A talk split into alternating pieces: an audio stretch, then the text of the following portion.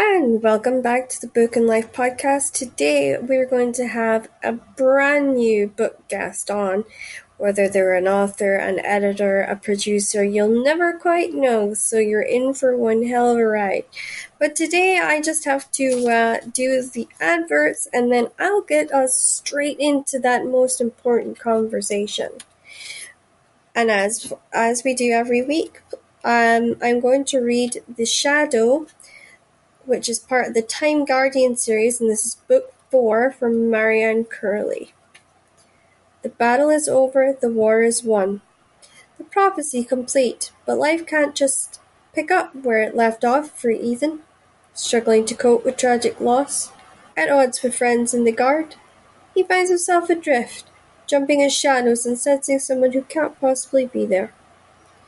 Blaming herself for the goddess Athena's death, Giselle swears revenge, to vilify the Immortals' plan for world domination, but Giselle hadn't planned on love, and that leaves her with an unbearable choice. Should she follow her heart, or the strings of a goddess short on praise but high on expectation, who continues to pull her from the grave? As the guard and the order battle through the past and into an impossible future, darkness lurks round every corner. The fight for the world's survival rests with just one: is it friend or foe who stands in the shadow? And just a reminder that The Price of Freedom by Rosemary Aitken, sorry, Rosemary Rowe, um, is being donated to the Ukraine cri- refugee crisis.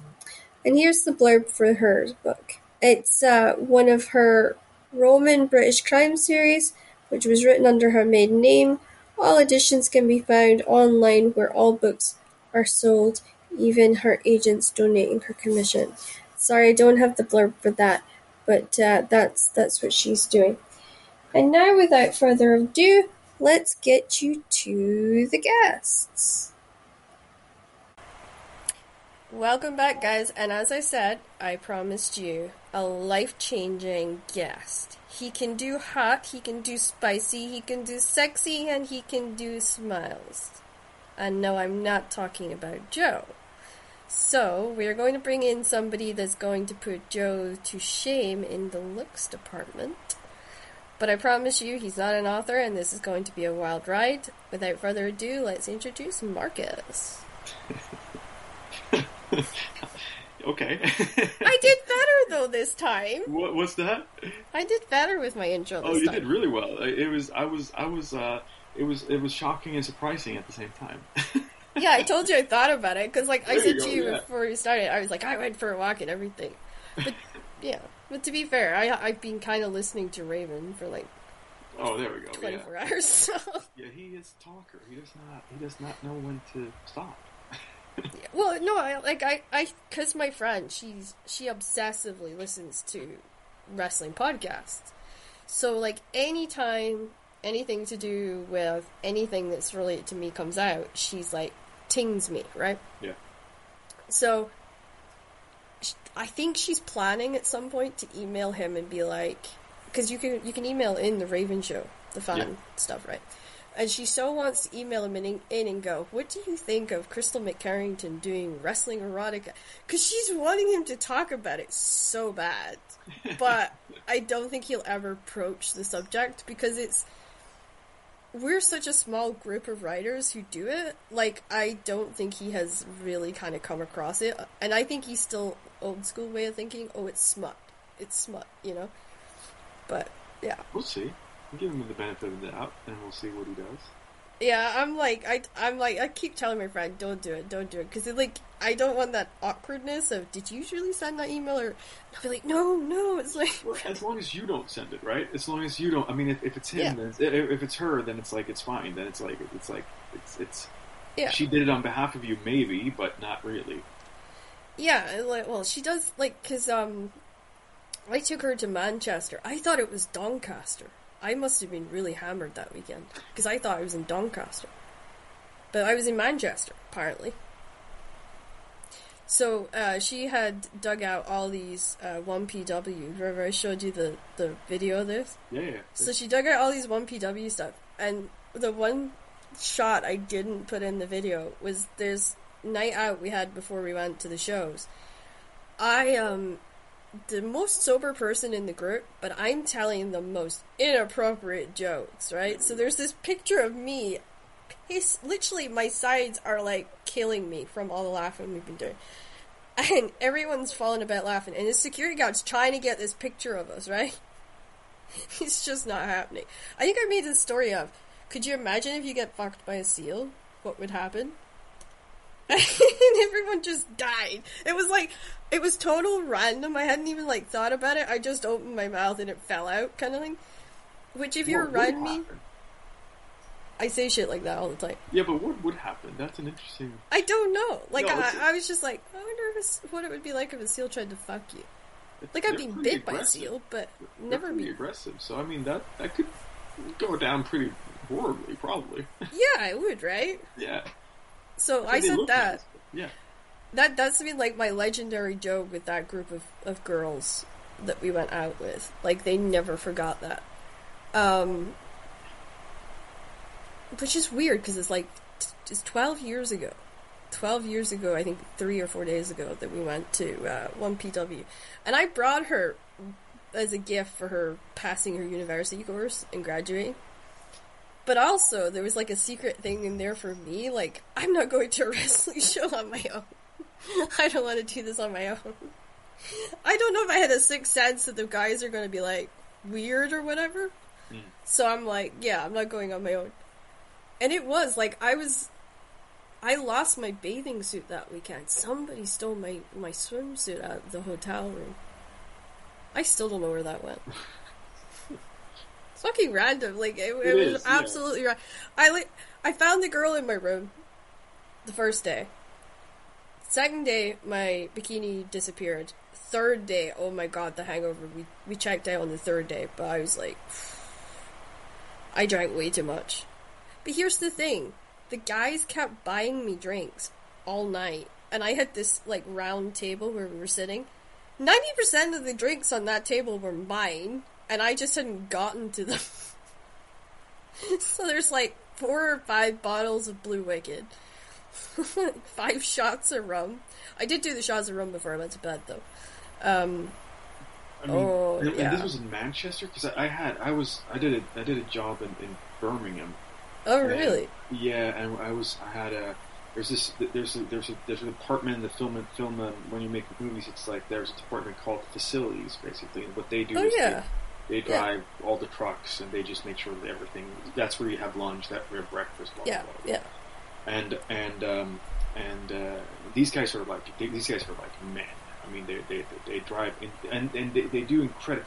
I mean, they park like a they have like all these they have like a three piece like truck that they can just park on a dime. It's like it's it's incredibly impressive.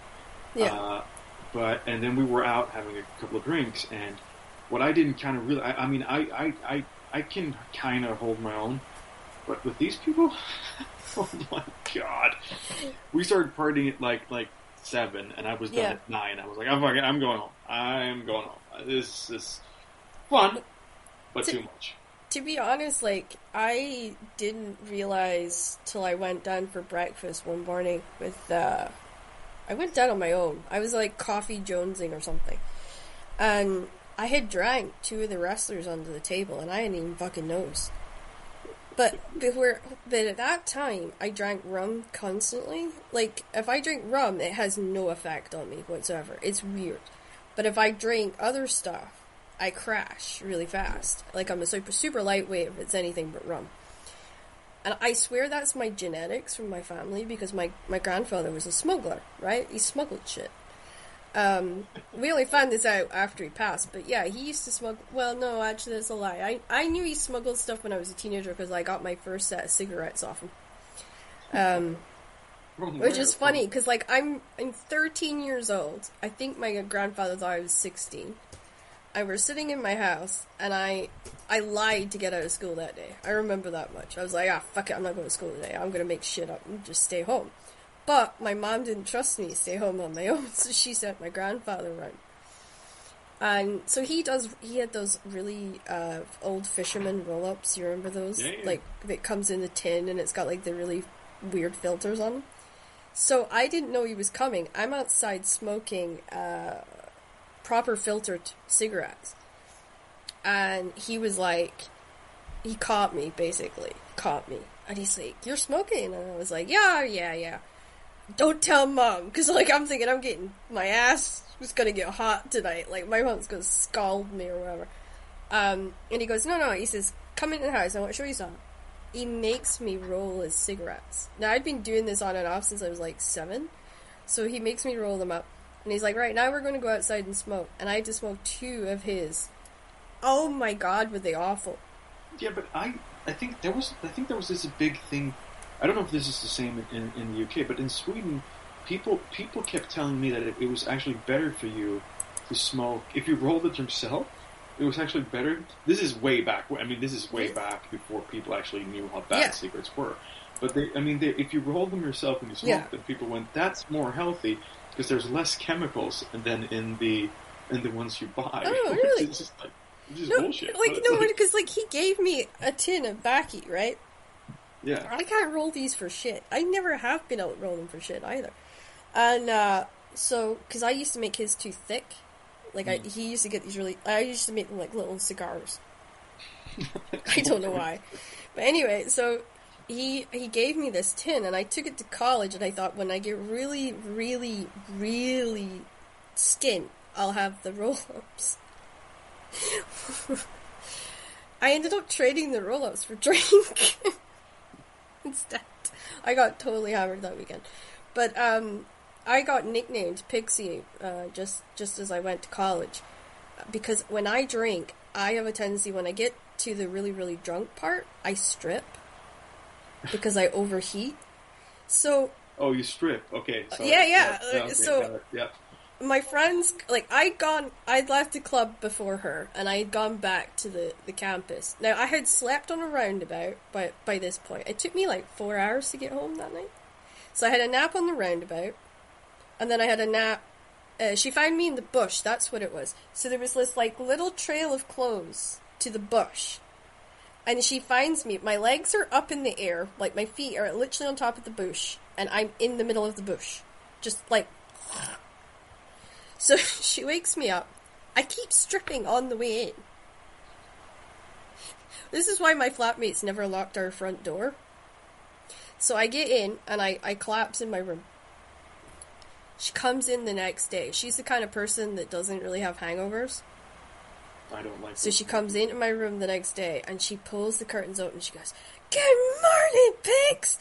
Pulls the curtains open, pulls my covers off me, and I'm just lying there like, Fuck you! She's like, Do you remember anything last night? And I'm like, No, no. Because like, when I drink, I black. Like everything. For, I don't get my memory back for like four days.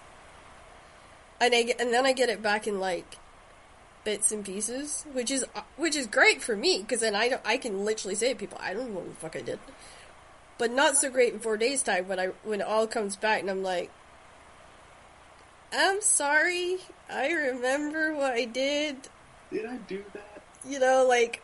mm. So that night I had tried to beat up a guy who was a professional MMA fighter. Mm. Apparently, I still don't know why I did it. But she ended up like hooking me around the waist to try and stop me. Now I kicked him in the like the the gut. I was actually beating him, which was crazy in her mind. So she hooks me around the waist, and she's like she's bruises all over her chest where I've been elbowing her, and then she has all these marks on her shins where I kicked the living crap out of her legs. And she literally dragged me inside and force fed me coffee for like two hours. Why? Why were you fighting it? What happened? What? You know? No, I don't know. Uh, he made he, he made the comment of um oh yeah i remember what it was wrestling's for pussies so you must want to be a pussy if you want to be with a guy that's a wrestler and for some reason she's like you just went from you know from Pix, the really happy-go-lucky sexy stripper to this sudden i'm gonna fucking kill you in like 2.3 seconds or something. And he had no recollection of what he said to me at all. Um, and then I I didn't get it back for like four days, and then I was like, "Are you you prick?" when I got my memory back, and he's like, he's like, "It's not what I meant to say." He said it totally came out wrong, so we ended up okay. Um, what did he mean though? he he meant that like I I must think that you know like uh, dating a a wrestler was like a step down from dating an MMA guy was essentially what he was trying to say. And depends on your on your perspective, of course. Yeah, but he knew he knew my life rules. He knew like I have the rule of never date a wrestler, never fuck a wrestler, yeah. never marry a wrestler, don't date a dance guy, and don't screw a dance guy. Those were my five rules, right? Yeah. So he figured because he was MMA, he could sleep with me because I wasn't breaking my rules, right? And it was just so funny, and because she she had a because we'd been doing the turn on contest in the kitchen before this, so, so my two male friends had turned her on, I had turned her on, and then it came to like my turn, and essentially I'm like, oh well, you guys are my my type, and then they kind of took offense to that. Um, and apparently that's when I t- that's when I turned around and said, "You're not you're not you're I was like, I like guys who have at least experienced some debauchery. There you go. And then they were like, what's that mean? And of course, apparently I'm pissed as a fart, and I'm like, oh, well, you know, I like guys with tattoos and scars, and guys that like to hit each other with steel chairs and stuff like that. And then, of course, my friend was like, basically, she just wants to fuck Raven. So that was where like that legacy from college started. Like anyone that was at college with me, if I would get drunk, they because they all watched wrestling in the common room, and I'd come in and be like, "Ah, you should watch ECW. This is shit," and then I'd walk out. You know, it was like it, you know, it was just like apparently my thing. Um, so yeah, that was like the, the legacy that followed me after that. And there was two guys that did they didn't like chase me, I suppose, but there was two guys that like followed me um, yeah. around college, and I tried to date in college, but it it never worked out well. But I did totally um, I screwed up two guys that was there. Like we nicknamed one guy Tigger because he just literally bounced everywhere. Like he, it was like he was constantly hyperactive. Um, I love that guy to death. We still keep in touch. And the other guy was um, we nicknamed him Bambi because he was like six nine, and he was just all limbs. He was literally okay. all limbs, and he would come down to mine, and I would. I stutter when I drink. so there was like I was taking a panic attack one night, and I was like, they're all laughing at me, and I'm going, shh, shh, shh, shh, shh, shh, shh shut the fuck up, you know, like all this sort of stuff, and they're literally lying on the the concrete floor, dying, and I'm trying to like get something out, and I just couldn't get it out. So um, yeah, but I used to also dance in ballet shoes in the car park at like three o'clock in the morning.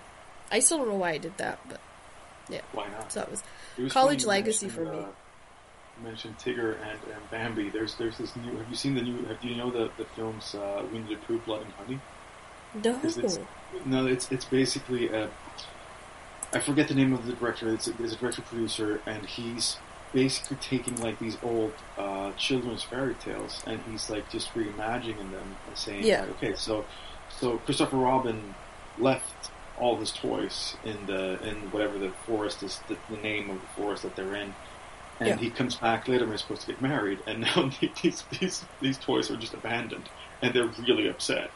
so so it's just a murder. It's just a murder. I haven't seen the films, but just the pitch of it sounds like just insane, insane and fun. I mean, it's, it's and that's what they're supposed to be. So, so, but they were made for like nothing, and they made millions. It's like, it's like so. Uh, and the crazy. next one, I think the next one is actually, I think it's Bambi, or if, if it's Peter Pan. I don't know which one it is, but yeah. he takes all the rights of books or plays that are um, that are now free because it's I think it's like it's sixty years after the death of the author, years. yeah, yeah, something yeah. like that, and then then uh, then you can do whatever you want with it. So he's just taking these IPs and just I mean, just he's not ruining them, but he's like rewriting them and kind of re- yeah, changing. And I love yeah. it. I'm not. I'm not. This is no criticism at all. I'm just. Yeah. This is just. Oh well, we criticize praise. everything on this show. It's fine. wh- What's that? We criticize everything on this show. It's fine. Yeah, I know, but I mean, I'm just. I mean, I. I no, no, I'm not. I'm. I'm abs- in no way am I criticizing it. I think it's a, extremely funny. I haven't seen the films. I don't know if they're what they're like, but it's like Yeah. just a, just a, the idea is funny. So yeah. So I guess we should really try and talk about waking before we forget. Waking Um, up his um, wife. Yes, waking waking up his wife. wife, which is the whole reason you're coming on today. Yeah. Joe and me do this, by the way. I see, see, we were supposed to talk about the contract in our podcast. Wow. And you didn't. I think we like talked for an hour about wrestling and all this other stuff. And we then eventually got to the contract thing, and it was like two minutes. We talked about the contract, Well, which is not the point of the whole podcast, but yeah, uh, it's just me and Joe. Yeah. I don't think we ever stay on track, me and Joe. So yeah. Um, So yeah, tell us tell us about what made you want to do waking. Uh, what it waking up his wife. Sorry, I keep shortening it. it's just we call it waking because it's It's easier. because it's easier, basically. Yeah. And it's not like the guy that I'm co-writing with at the moment. He'll tell me things like, "Oh, you can do BC. It's it's quicker than writing the whole word." And I'm like, "No, I like I like writing the whole word. I don't want to shorthand this."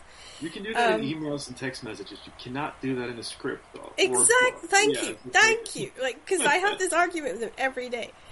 Um, that I work with him, and it's like, so I I do purposely write out the words. The other thing that I do, and this really annoys him, is you know how I write what is, and he always Yeah. wants me to like sh- shorten it. So he's like, people don't talk like that, and I'm like, when I wrote my my promos, as he would call it, I wrote it out like that because I knew that if I wrote it in shorthand, I'd fuck it up and forget it Yeah. because I'd have to write it out and memorize it because I don't dance with glasses on, so I can't read anything. So, because Marie can actually see and Crystal Yeah. actually can't. So it was, it was kind of humorous. Um, but yeah, he, he calls me on that all the time. So what was it about waking up his wife that you were like, this has got to be a film? Well, the, the the the way for me the way it started was was that I mean we met you and I met before I saw the project Break Up His Yeah. Wife. I mean, so we met first, uh, and for a different project and for different reasons Yeah. that's going to be done later. Uh, but um, so it started there, and then and then basically you just you you like in a very uh, very loosely way. you pitched it to me through uh, uh, during we, we were speaking about something. We had, we had a meeting about this other project, and you said something about Yep. and and it was like, um, and you just mentioned like romance, wrestling, and comedy, and I was like, that sounds. And you said I, I forget, it was something else that that just you said something else about it was also the setting of it basically, but it was just a really short pitch, and I was like, this is Yeah. Um, and then you sent sent the script to me, and I was like, "This is extremely funny." I mean, it's it's it's extremely funny, but it's not it's not only extremely funny, but it's like it, it's the way. Because based, sorry, this is gonna now I'm going now I'm, we're going down the rabbit hole. Sorry, now okay. Oh so- no, go down the rabbit hole. That's fine. I'll, I'll pull you back if we need to. comedy in on my on my first love how I how I learned I'm I'm fully Swedish and I I I'm, have no American even though this sounds kind of somehow sounds American Yeah, you Uh, do sound but- like you grew up next door to Raven for some reason. there we go and Michigan mi- mi- middle America is usually what I get but but uh, or no it's usually they, they don't really know where I'm from it's like so you're from America I'm like yeah that's a shitload of people but all right but Yeah. but anyways uh, so my first my first venture into the English language was basically trying to read Shakespeare because I, I I which is yeah I know That's I, see the brutal. That's it's a brutal, It's a brutal. Yeah, it's a brutal start to to, to getting into. Um, and my first, my, so I started reading it, and I had a really hard time because it's like Shakespeare's rough. I mean, it's like if, even if you're if you're if you're native, it's like it's pretty Yeah, tough. yeah. I, I, I could never do it, so yeah. I but but what was fun about about Shakespeare is he writes uh, tragedies and comedies, and he writes history and he writes biography, but tragedies and comedies basically. And and even if it's a comedy, if it's Shakespearean comedy, that does not mean the entire thing is funny. It just means that in the end of the play, it ends on a positive note. A tragedy is the opposite. Yeah. So basically, so basically, Romeo and Juliet is a tragedy because, well, well spoiler alert, they die at the end. Uh, and, and and then Much Ado About Nothing is this comedy because of blah blah blah. Same reasons, but the opposite. So Yeah. my my so what what actually attracted me to the fact that this was was, was interesting is was it was not because we we we've kind of we've kind of the way we're saying when we're talking about comedies today we're saying oh it has to be funny it's like Borat I love Borat Borat is one of the funniest films I've ever seen but but it's not that that's I mean that's almost closer to farce so basically comedy is is a Mhm. happy ending and and comedies all, can also be extremely dark I mean it can, and and Yeah. and that was what kind of what attracted me to this project. It was like it is funny. It's a rom com. It's Love Actually, Notting Hill, but it's uh, but it's closer. To, but but it has deep and brutal aspects to it. I mean, it's like it's like we have the the Kong versus Godzilla fight. I mean, that's I mean. So it's like there, there's so the the, the, the, the, process of it. The, the, the, the, the, there are people who do this all the time, and there's a Swedish guy called Ruben Östlund who, who has a tendency of doing this, where he's he does a comedy, but it's it's like the, the only reason it's a comedy is because it's there, there's there's satire to it, and that's that's Yeah. like, yeah. Um, I, I get like I get that because when I wrote it originally, it was based off of my weekends from hell, as I call it, in Manchester. Yeah. And I got two books out of that weekend, so I'm happy. I got Summer of Him and Waking Up His Wife, which is fantastic. And then, um, and then more books. No, I, I ended up I ended up around Joe after that Yeah. because I think Joe and me met. God, it must be like 2009. I want to say 2009, but I think it was it was bef- it was after Manchester. I remember that um, because I met Rhino first, and I remember thinking, "Oh, he's a bit weird." And he treated me kind of like half of the time he was really nice, and then half the time he wasn't. So it was like a weird kind of you know, sort of image I had from him. And then I had the other wrestlers who were like one wouldn't talk to me because he was reborn Christian and thought I was like devil incarnated. And then the other guy who basically spent the entire three days trying to sleep with me. So it was like totally bizarro world for me. And that and funnily enough, the guy that was American that tried to sleep with me was not the one that turned up at my room at three o'clock in the morning That was trying the to get in. Christian. No, No, no. please, that would be better. It would be amazing if it was him. Sorry. Sorry, No, the guy that was like the reborn Christian. Honestly, you would have thought that I was going to like burn away his soul or something. He wouldn't even he when he sat with us at the table, he made sure he was like three seats away from me I didn't make direct eye contact. Would not make direct eye contact with me. It was hilarious. But yet, he hugged my best friend who was doing Monty Python jokes all weekend. So, Yeah, they Kinda curious about that one. Christians, to be honest. The Monty Yeah. Python weren't. They weren't. They were on the shit list, so to speak. So, Yeah. So I'm surprised. Like he he thought she was funny, so he hung out with her more. yeah. And then I ended up. I end always ended. I always seem to end up at Rhino's table. Like I don't know why, but I always ended up at Rhino's table. So, um, but yeah, no, it was actually the Scottish heavyweight champion turned up. He's passed away now, but he turned up at my room at three o'clock in the fucking morning. I was like, there's not enough coffee in the world to deal with you at three o'clock in the morning. No, go away. Um, I because I get it right into your remembered. veins, basically, just do. Uh, the, Yeah, the like- I I'm going to. Oh my god, I'll probably be walking around with an IV kind of thing, like with coffee in it. I I will so need that, but yeah. Um. So so yeah, I got I got the stories out, and then I stupidly told a wrestler, my wrestling friend, about what happened that weekend and like the fact that this guy kept messaging me and I didn't know how to handle it because I was with somebody and it blew up in my face because he got super pissed that I spoke to this other wrestler dude about like, well, I really want to, I want it to be friends, like I want us to be friends, but I don't want the the weirdness. And so apparently, yeah, that blew up in my face. But Mm. but saying that, it taught me a lesson that not to always like if you've got a problem, don't always go to a different wrestler to ask for like help. Just ball up and just deal with it yourself. uh, there is still times that I, because I call Joe Father Joe, and I say that in the podcast. There's times that I will message him and I'll go, I'll have a freak out with him. I'll be like, I'll be like, oh my god, I feel like this, I feel like that, I feel like this, I feel like that. And he'll say to me, Crystal, you're in your own fucking head. Like, shut up. you know, stop, stop overthinking things, because I overthink everything. Um, as you're probably aware from our conversations. Yeah, but I mean, that's, yeah. Isn't that But- a creative aspect of it? We Yeah. actually had this, we had this, uh, we had this discussion, I mean, my wife, uh, earlier this morning, and we were talking about, because she, she was watching a show it's, that's, that's about, like, just, it's, it's, it's just about these horrible human beings, and they're all just horrible human beings. And she's like, I'm, I'm, I'm, I'm, I'm, um, I'm attracted to the show, even though everybody is, they're just basically pieces of shit, all of them. Yeah, yeah. Um, and and and we were talking about why and how how that is the appeal. yeah. Well, I mean, the, Yeah. Everyone everyone always said they didn't get my character Marie when I was performing, right?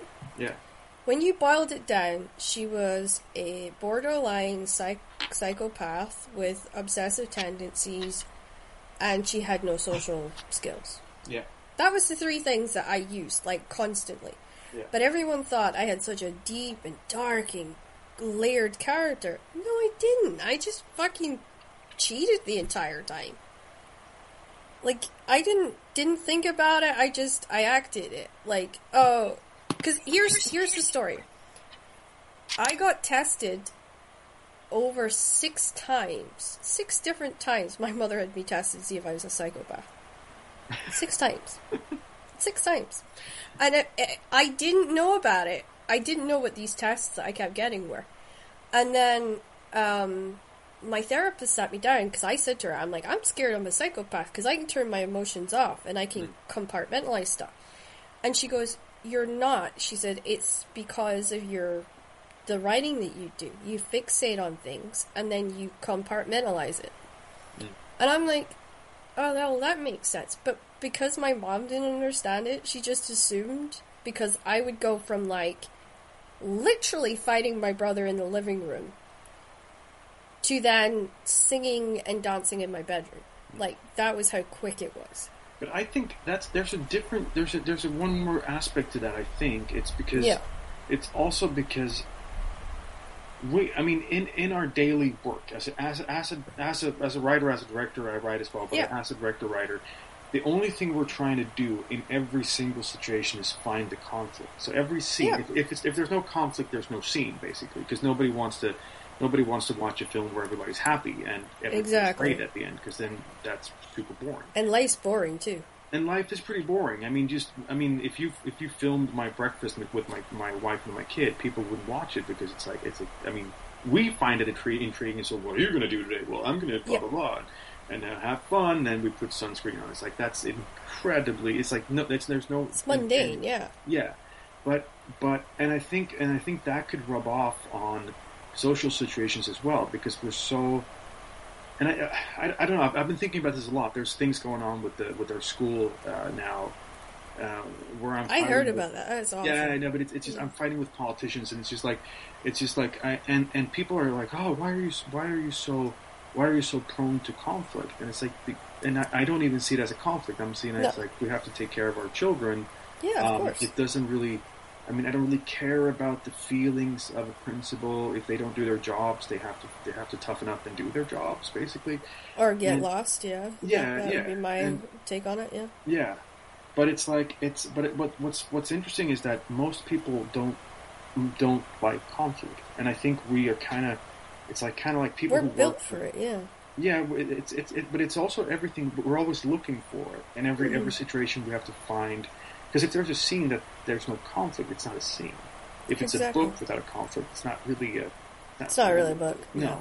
So it's like it's like there's no stories without conflict. I mean, it's like, yeah, and Yeah, and I think I think for me, like I I had such a weird childhood, like because I when I was at home, I didn't know what to do with myself because in a hospital you have friends always around. Yeah. It's like a big slumber party. Our ward was open, so there was like thirty of us in this open ward. So there was always somebody who couldn't sleep, so we always had someone to talk to. You know, we always had, like, we always sat around and shared stories and came up with stuff. I mean, that was the whole reason I even got, like, I used to get dragged into the adolescent room when I was four to watch ECW. Like, how freaking crazy is that? Like, somebody would say, oh, you know, like, I've got this wrestling show or whatever. Um, and I'd be like, oh, okay. And the next thing I would have a headlock around my neck and somebody would be forcefully dragging me to the adolescent rooms, which was basically the teenage room. And we would just sit and we would just watch wrestling for hours. And then they started bringing in shoot videos. And then I would watch that. Like, I've seen a lot of Jericho's stuff, which is kind of weird. Um, because I, I never was a, I like him. Yeah. But he's not somebody I would want to meet because I don't want to break the illusion. You know? Never And meet your heroes. Yeah, like the, don't meet your heroes is a perfect example because I did meet some of my heroes. Like Rhino, when I met him, I used his gore in a in a fight in a in a park in a school playground. I was in, I was about ten. I was reading the Rocks book. I think it was like ten anyway. I was reading the Rocks book. I was in primary six. This guy had come up from Wales and he decided he was going to beat the shit out of me because I was standing up for this kid that lived across the road from me and he was picking on him. And he was like, "Oh, I'll just beat your ass," like thinking that I know nothing, not realizing I'm wearing a Dwayne Johnson Rock T-shirt, right? I've got his book, which is sitting on the. I put it on the the top of the bin, and he goes to hit me, and I just spear him straight into the wall, literally straight into the wall, and that was like the the move that saved me from that fight because as soon as I had him in the wall, he had no air because I had hit him so hard, and I weighed nothing. I was four and a half stone in weight, like that. That was what I weighed at the time. So I had to like think of all the moves I'd ever seen, like Sean Waltman, who was X Pac. I used his kicks. Like everything I'd, I'd watched over the years in wrestling, I just suddenly started using. But I didn't pull back. I like made sure I made contact. And that rescued me. And then when I met Rhino, it was like he was not what I thought he would be.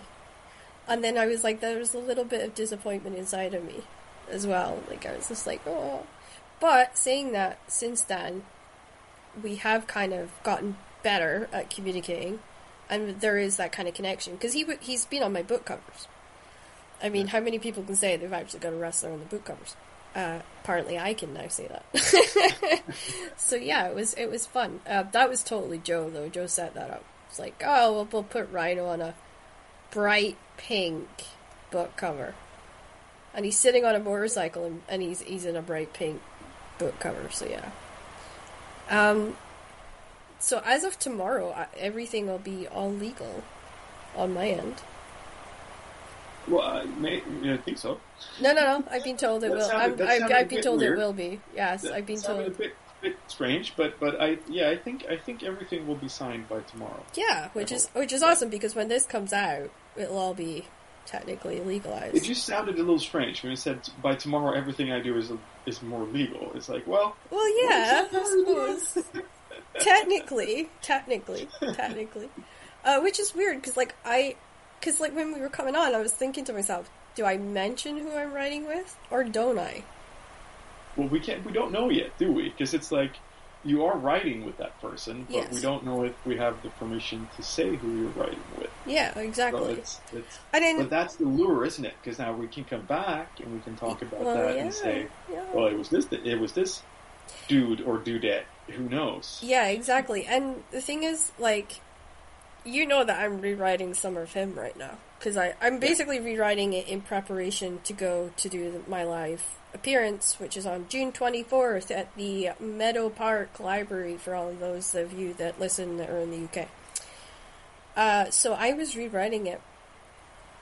Uh, let's just say, now that we've talked about who I would have is like, because I need to know the characters I'm writing for, right? Yeah. So it was so weird the other day. I was doing the rewrites. I'm five pages in, uh, five pages into eighty through three, and uh, I was sort of like playing it in my head, like of what it would be like to act in it. Because like, if I did do Summer Film, I would totally act in it. And it was like hilariously funny to me. I couldn't write because I kept laughing at myself. Because I'm right. I don't think that I'm a hot girl. Right. I, I'm going to put this out there. Everyone knows this about me. Except I for- I don't think I'm a hot girl either. So we, we are. Well, yeah, you're just a hot dude, but that's it. Oh, there we go. Uh, see there, there you go. I put you over. I put you over. There you go. Uh, yeah. So it, it's funny to me because one of my nicknames um, from 16 and on has been Pocket Rocket, right? Because apparently, apparently, and I don't know that I do this. I apparently flirt with guys, and I have a strange effect on them, right? And I have no clue. Apparently, I am absolutely oblivious. I do this with girls too. Absolutely oblivious. But, so my friends started nicknaming me Spitfire and Pocket Rocket behind my back.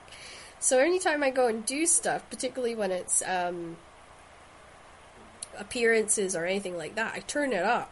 Like apparently I turn this part of me up that I'm totally unaware of. So I'm like, I'm going to be thinking that I'm like the ugliest leading female on the entire set, the entire time. And that was like how when I was writing, I'm like, oh, no one's gonna believe this shit. this is gonna be the worst fucking movie ever. there you go. Yeah, yeah. Yeah. But it is funny because, like, what people don't realize about erotica authors is we actually study. Seriously, we actually have Yeah, we study, yeah. and it's like every year I take two months out of my writing time to go away and study the new erotic stuff, like the rules, like how far you can go, what can you show, what can't you show, what's you know forbidden, what's not forbidden, mm-hmm. and then you also there's like you watch life coaches as well. So like, how do you flirt sexily, and what do you Yeah. not say to a guy in text, or what things do you not do to a guy? You know, all this kind For of all guys out there, dick pics aren't cool. Mm, mm. Well, all right. Sorry. Well, here's the thing, right? Okay, there's two types of women. There's the women that like them, and then there's the women that don't. Are there women who like them? Yeah. So that's why people send them. I, I, I this No. is this is a genuine. I mean, sorry, this is this is actually a genuine question. Right. I've never done it, and I don't understand why you would do it. But but Yeah. apparently, I mean, if if they're if I mean, I Okay. I'm- so, yeah. so I throw bit. my hands up and I give up. I don't I don't know. I'm just saying I don't understand it. Well, I'll, I'll explain it. Um, All right. so there's some women that like to see what they're getting before they get themselves into it, and that's kind of where that comes from. Yeah, but but then it's all right. Well, I can see that. I can understand that. Well, you, well, you don't want to go into a room because most of us know what we can take and what we can't take, right? So you don't want to go in a room, find out a guy's too small, and then you feel nothing, right? Because Yeah, it's just yeah, you know hopeless. But then on the other side, you don't want to be a woman that's extremely tight, and then you end up with a really hung guy because that shit just hurts, right? No matter how turned on you are, that shit just hurts, right? So But that's a little different from dick pics, though, because that's no, like because it shows like- you what like you're getting. like you can you can like- figure out by looking at it. Oh, I could take that, or mm, uh, no. You know, it gives Yeah. you. So I was always a I was always a kind of positive for that when I was dating, not now, because I know what my husband's is. But it helped with me, but in particular, because I I was always curious. Um, but there is girls who find it a turn off because they like the illusion, like they build you up in your in their head about what they're getting into, or what they might unwrap, and then there's so there's that's where the kind of the I, divide I is. was more. I was more. It was more. It was more a. Uh, I mean, I was more it, it, as a as a um, as a gesture of. I don't, I don't know why you would send one. That's basically what I'm saying.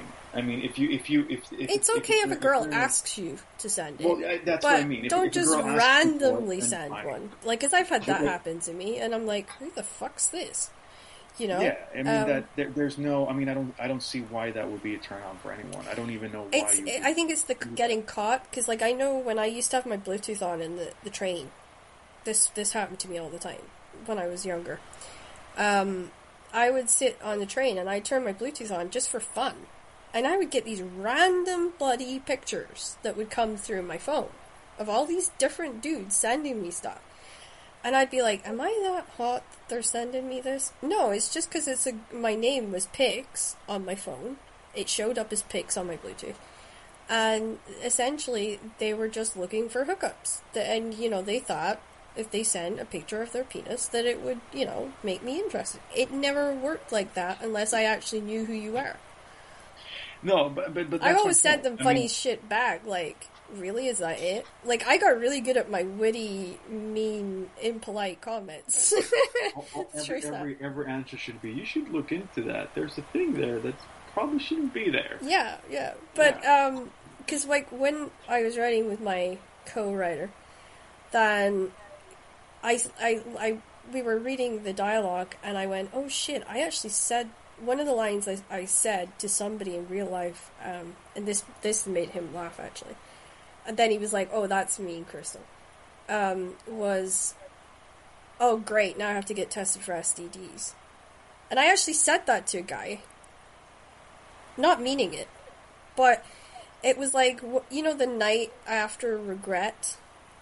Ah. You know, like I didn't know what to say. It was awkward. We're lying there, and I knew he was a bit of a player, and I I just said it, not like because I I just sh- say shit off the cuff like all the time. I- Ian, will, I'll say something to Ian that'll absolutely make him piss himself laughing because he'll be like, "Did you just say that?" Like it'll be just something completely out of nowhere, no context, nothing. And he will go, "Did you just say that? Like, did I hear what she just said?" So that that's what I did with him. Um, but yeah, I've had a lot of fun writing some. Well, I've had a lot of fun with waking, except for a lot of the time I have got like the worst doubt about myself though. Now, like that we're getting there, like it's I- I- weird because is- like writers get that when somebody else is like doing their. To me, this has been. A, I mean, I Yeah. understand that this has been horrible for you, Oh gosh, but- yeah. but but but for me, You've just enjoyed it. No, no, no. I'm not not enjoying you sweating. I'm not enjoying that that you're being that that that you're feeling like. But to me, it was just basically every after every writing session, I would get a text message from you saying, "Fuck," and then I would get a text message from from the other the other writer saying, "Oh, we're making so much progress." so, so, but going back to conflict, I was like, "Shit's going on." Yep. Uh, and and so so things are happening with the script, and then you know what? I read the first twenty pages. It's really good. so, so whatever you're doing, I know it's horrible. I know it's horrible for you, but I'm kind of like, well, I mean, The- the script's good. The worst part is like the person apologizes at the end, and he goes, Did he? Oh, he has or twice, yeah. For that? Uh, but he, he, he goes, he goes, I don't know who you must have worked with before. If I come off as nice, But does he come off as nice? not always. No. no, no, that's yeah, okay.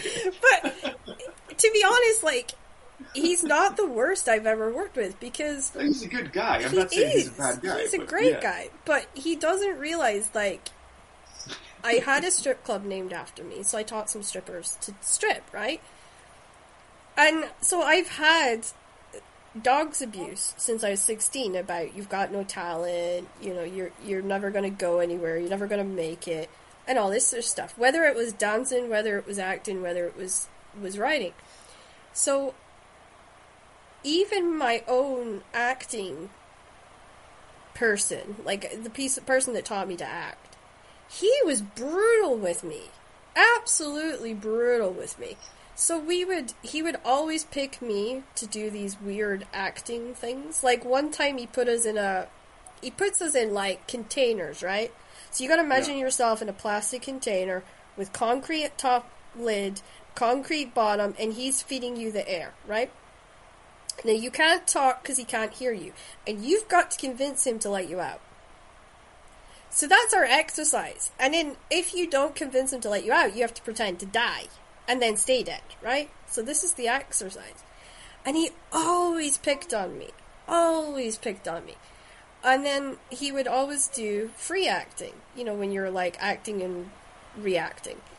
And I would always get him, and he would be the drunk, and I would be the girl who would be smoking, who would be emo and off the off the rails. Because I would just take, basically, I would just take Marie and react to him as Marie, and he always singled me out for that. So like he'd come to school and you know do these um, recruiting summer school where we would spend the last week of school just doing activities, and he always singled me out. He was like, "No, no, no, you got to come do the acting." and then I would carry somebody through the entire day because it was like a full day, 8 a.m. to 6 at night. We would just do it. So I got degraded with him. And then my uncle was not a guy that could show love or affection. So he would degrade me with his like jokes. He, he was funny, but it was always like, "Oh, are you here again?" That was how he greeted me. It's like, "Oh, you here again?" Um, or "Oh God, Crystal's here." You know, like he would think of ways like just to pick at my self worth. I think. So now I've gotten to that point. your expense the whole time? Yeah, like and and that was that was growing up in Shetland because you had to have really tough skin to survive because if you stuck your head above the pulpit, you got shit thrown at you. Like you couldn't stand out. And I did. I stood out all the time because I don't know how to f- I don't know how to blend in. I've never done it. I I just can't. It's not in me. And yeah, so like I so I think when he works with me, he assumes that I'm going to be this soft, gentle, fragile little person, and then what he realizes is actually I've kind of got a little bit of tougher exterior. So yeah, he does apologize, which is nice. Um, but it But- does but get yeah, it does get I mean, he's, he's just. I mean, why? Why does he apologize? I think he feels like he's hurting my feelings, but I and I don't know why he thinks that. Um, because I said to him in a text once, I'm like, I, "This must be torture for you. I'm really sorry." Like I wrote that to him one night. Never, never texted me back. And then the other day he was talking to me, and he, he was like, "He's like, I'm really sorry if I come across as because he'll tell me that's not what I said. Rewrite it."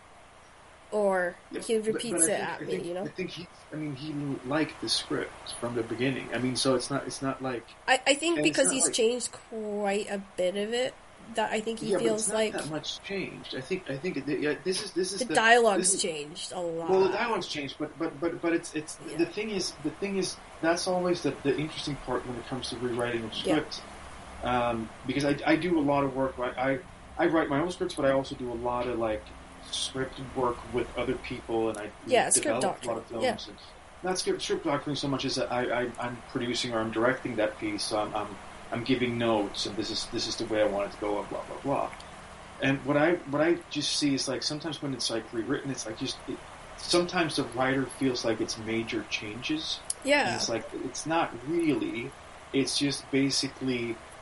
It's basically, and that's the same thing you do as a director. You're just trying to you're visualize. just trying to get everybody to make the same movie. So it's like Yeah. if, if so, I'm, I'm trying to plan so everybody from the location manager or, or actually just location assistants to Yep. set designer, they have to have the same inner image. inner movie in their head. Yeah. So basically, we're all watching and trying to emulate the same movie we're seeing in our, in our heads.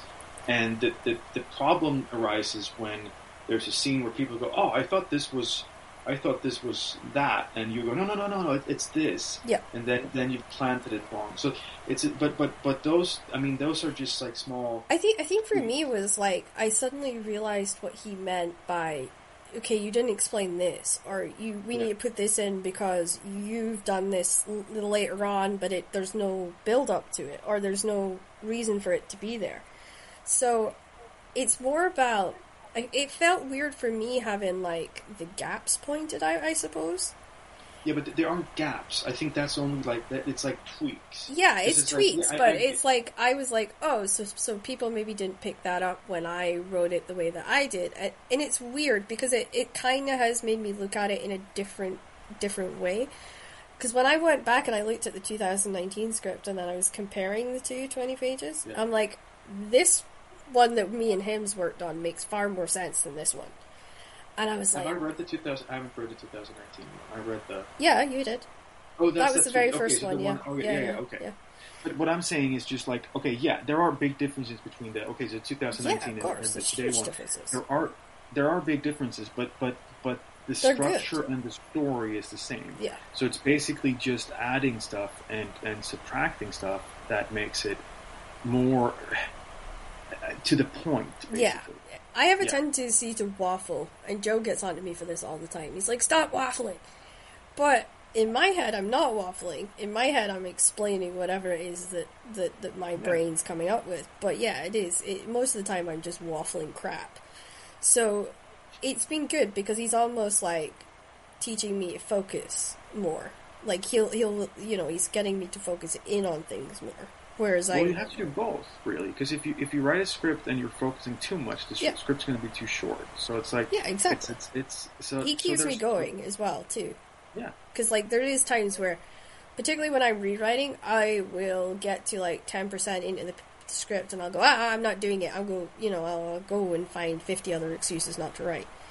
Um, Well, that's just that's just that's just writers, yeah, that's just writers, right? So he's really good at just because you know me, I like having random conversations when we're working. He doesn't let me away with that. No. So he will like Well, he's he's yeah. he makes me focus, which is super good because I get so easily distracted. But it's funny you said that about, but because you find so many reasons why you shouldn't write Yeah. when you're writing. Did I tell you the story about? I'm not going to say the client because they would crucify me. But I, I, I got it. I got it. That's funny because uh, you made me laugh there, not because of, because of who, you know. Yeah. Yeah. But uh, so basically, so basically, I got a job. They said, okay, so we need five, um, five. We need five longer commercials. So every commercial was like 50, ten to fifteen minutes long. Yeah. And they gave me four weeks to write it. So, so and they paid me. They paid me handsomely. Let's leave it at that. Uh, and so I, I, I took it and I started doing it and, and I, I was I was sitting down the first day and I was like, no, no, I'm gonna go for a walk. No, no, no, I'm gonna go to the gym. Yep. I need a cup of coffee. And I had all these reasons. Then my daughter came in from school. No, no, I have to go to the park and I have to play. Yep. And now she's got soccer practice. We have to do that. And then and then the weeks passed, and I didn't I didn't write a word for the first three and like three weeks and a day. Basically. Was- Sorry, three weeks and four days basically. Yeah. So Friday, I'm kind of freaking out. So I have to I have to send something by Monday morning. So Monday morning, they're supposed to get five scripts. Yep. And okay, so 10, 10 15 pages. It's not. It's not that much. It's not that much. But it, no, but it's, it's still like I say, it has to be something. Yeah. So I sat down and I played um, Moneyball, the soundtrack from Moneyball, the Brad Pitt, uh, Jonah Hill film, and I just wrote five scripts, and Yeah. I and I and I just and I and then I sent it to them, and they were like, "Perfect, brilliant! It's, this is this is this is just what, what what we wanted." Yeah. So what I've done over the past three weeks was just basically walking around, going, fixing things in my head, Yeah. and then I just put pen to paper uh, on Friday. Um, and actually, the film I'm doing this summer is actually the same thing. I had I had an idea. I wrote it really quickly, uh, and and so I wrote the script really quickly, and then I did rewrites, but I didn't really do rewrites. The only thing I did because I'm dyslexic, so I, my spelling is like yeah, there we go. Yep. So when you read something I write, you go, I don't know if this is actual words. I mean that that's Yeah. like. So then I have. Yeah. to, I've I've had that said to me recently, by the way. Well, there you go. But I mean, but I mean, but but, and then basically what I did was I had someone help me um, spell the words right in the script, and then we send it to actors, and the actors went, "This is really good. Yeah. How long did you work on this?" And I go, "Well, Five minutes. thirty minutes? No, no, no, no. It's not thirty minutes, but I'm just saying. Yeah, was yeah, like- yeah. No, Yeah. but it, it's funny you say that because everyone says to me, like recently I was sitting with my aunt in a coffee shop on one of my very few afternoons free. Because as you know, I've been very hands on with this. Yeah. And so I'm sitting there and I'm explaining this, this publishing deal I have where I have to release a book every month. And I think there's going to be like months where I do a couple of multiple releases. And they were saying to me, oh my god, like how can you how can you survive that? Like they think this is going to be my entire life, not realizing that I also do this podcast. I write scripts, and I also um in technically in university. Um, and I just said to her, I'm like, when I can write, I will do nothing but write. And then my house looks like a bomb's hit it because my husband's not great at housekeeping. And then when I have to like really uh, that then I get periods where I just procrastinate to hell, which is usually when I get all my workouts done. and then I go and I do something else. Like I then I go back and I write. Yeah. I have like over a hundred manuscripts that I'm sitting on. Easily. Well, here's the, here's the thing too with that. That's something. That's actually something that that's good. You brought that up because that's Yeah. actually something that uh, um, I I never throw anything you write away. No, neither do I. Know, no, because you don't know when you're going to be able to use it. Because I I did a I wrote a script and I wrote a, I, my first film and then I wrote a script that I wanted to do as my second film. yeah. Uh, and I, the, the reason I didn't do it was because it had, it was very, very personal to me. It was a very personal piece. yeah. It's, it's, it's a, it's a, it's a, it's a, it's not, it's a very commercial film, but it has, it means a lot to me. Yeah. Uh, and then things happened in my life, and I went, I cannot make, I cannot do this film, so I have Yeah. to put it away. And then I did Emily, and then I did other stuff, uh, the Scapegoat and stuff like that, Yeah. uh, because of, just because, well, you have to pay your bills as well. So you Yeah, yeah, Uh, but but I'm actually taking this script back, and I actually pitched it to people, and they go, "Why why didn't you do this earlier?" Yeah. And I was like, "Because I because I couldn't." But but there's always There's, There's emotional always these connections, yeah. what was that? There's always emotional connections to everything you yeah, write. yeah. Yeah. And it, it's it's it's it's it's basically. I spoke to a guy who he's he's writing these big big Netflix and Amazon projects, and he's Yeah. like everything he writes, even though it's not being published or if it's not being filmed or produced or not whatnot, he can just take snippets of that. So it's like, Yeah. okay, I need this kind of scene. Well, I have a great scene here that was never used. I'll put that there. Yeah. And I, I did that. I did that with um, Fighting for Love was one of my first wrestling eroticas I ever did, and I did this really cute scene where this girl takes a lollipop and she essentially ties the wrestler up in his in the ropes, and she teases him with this lollipop, and it's an incredibly hot scene. Um, but it's not it's not something I could ever use in a book again, but it it's like the, I think I probably will use it in a film though. Um, but it, it's just such a visual kind of sensual Mm. thing. So yeah, and I mean, what when I did, I did a horror. I, I've only ever written one horror piece. And Horror? yeah, I did a horror. Seriously. Oh, you go. Uh, It's, it's the language barrier. It's it's the, it's the Scottish dialect. I, I heard hoarder. I, oh I- yeah, it's no, it, yeah, because like I I don't pronounce my H's, and then sometimes I overpronounce my R's. It depends on on how I'm talking. But so my whole concept for that was this teenage boy blows up his high school, and that's how it starts, right? He packs up his stuff, he kidnaps his sister, he blows up a high school, and then he goes on the run, and he essentially starts a cyber war with the UK because of how he's treated, right? Yeah. And so I pitched it around, and I pitched it to a couple of publishers, and they told me, no one will ever make that, never make that, never publish that. Why? Because it, because I think it's because I blow up a school. Essentially. Yeah. Okay. Yeah. Right?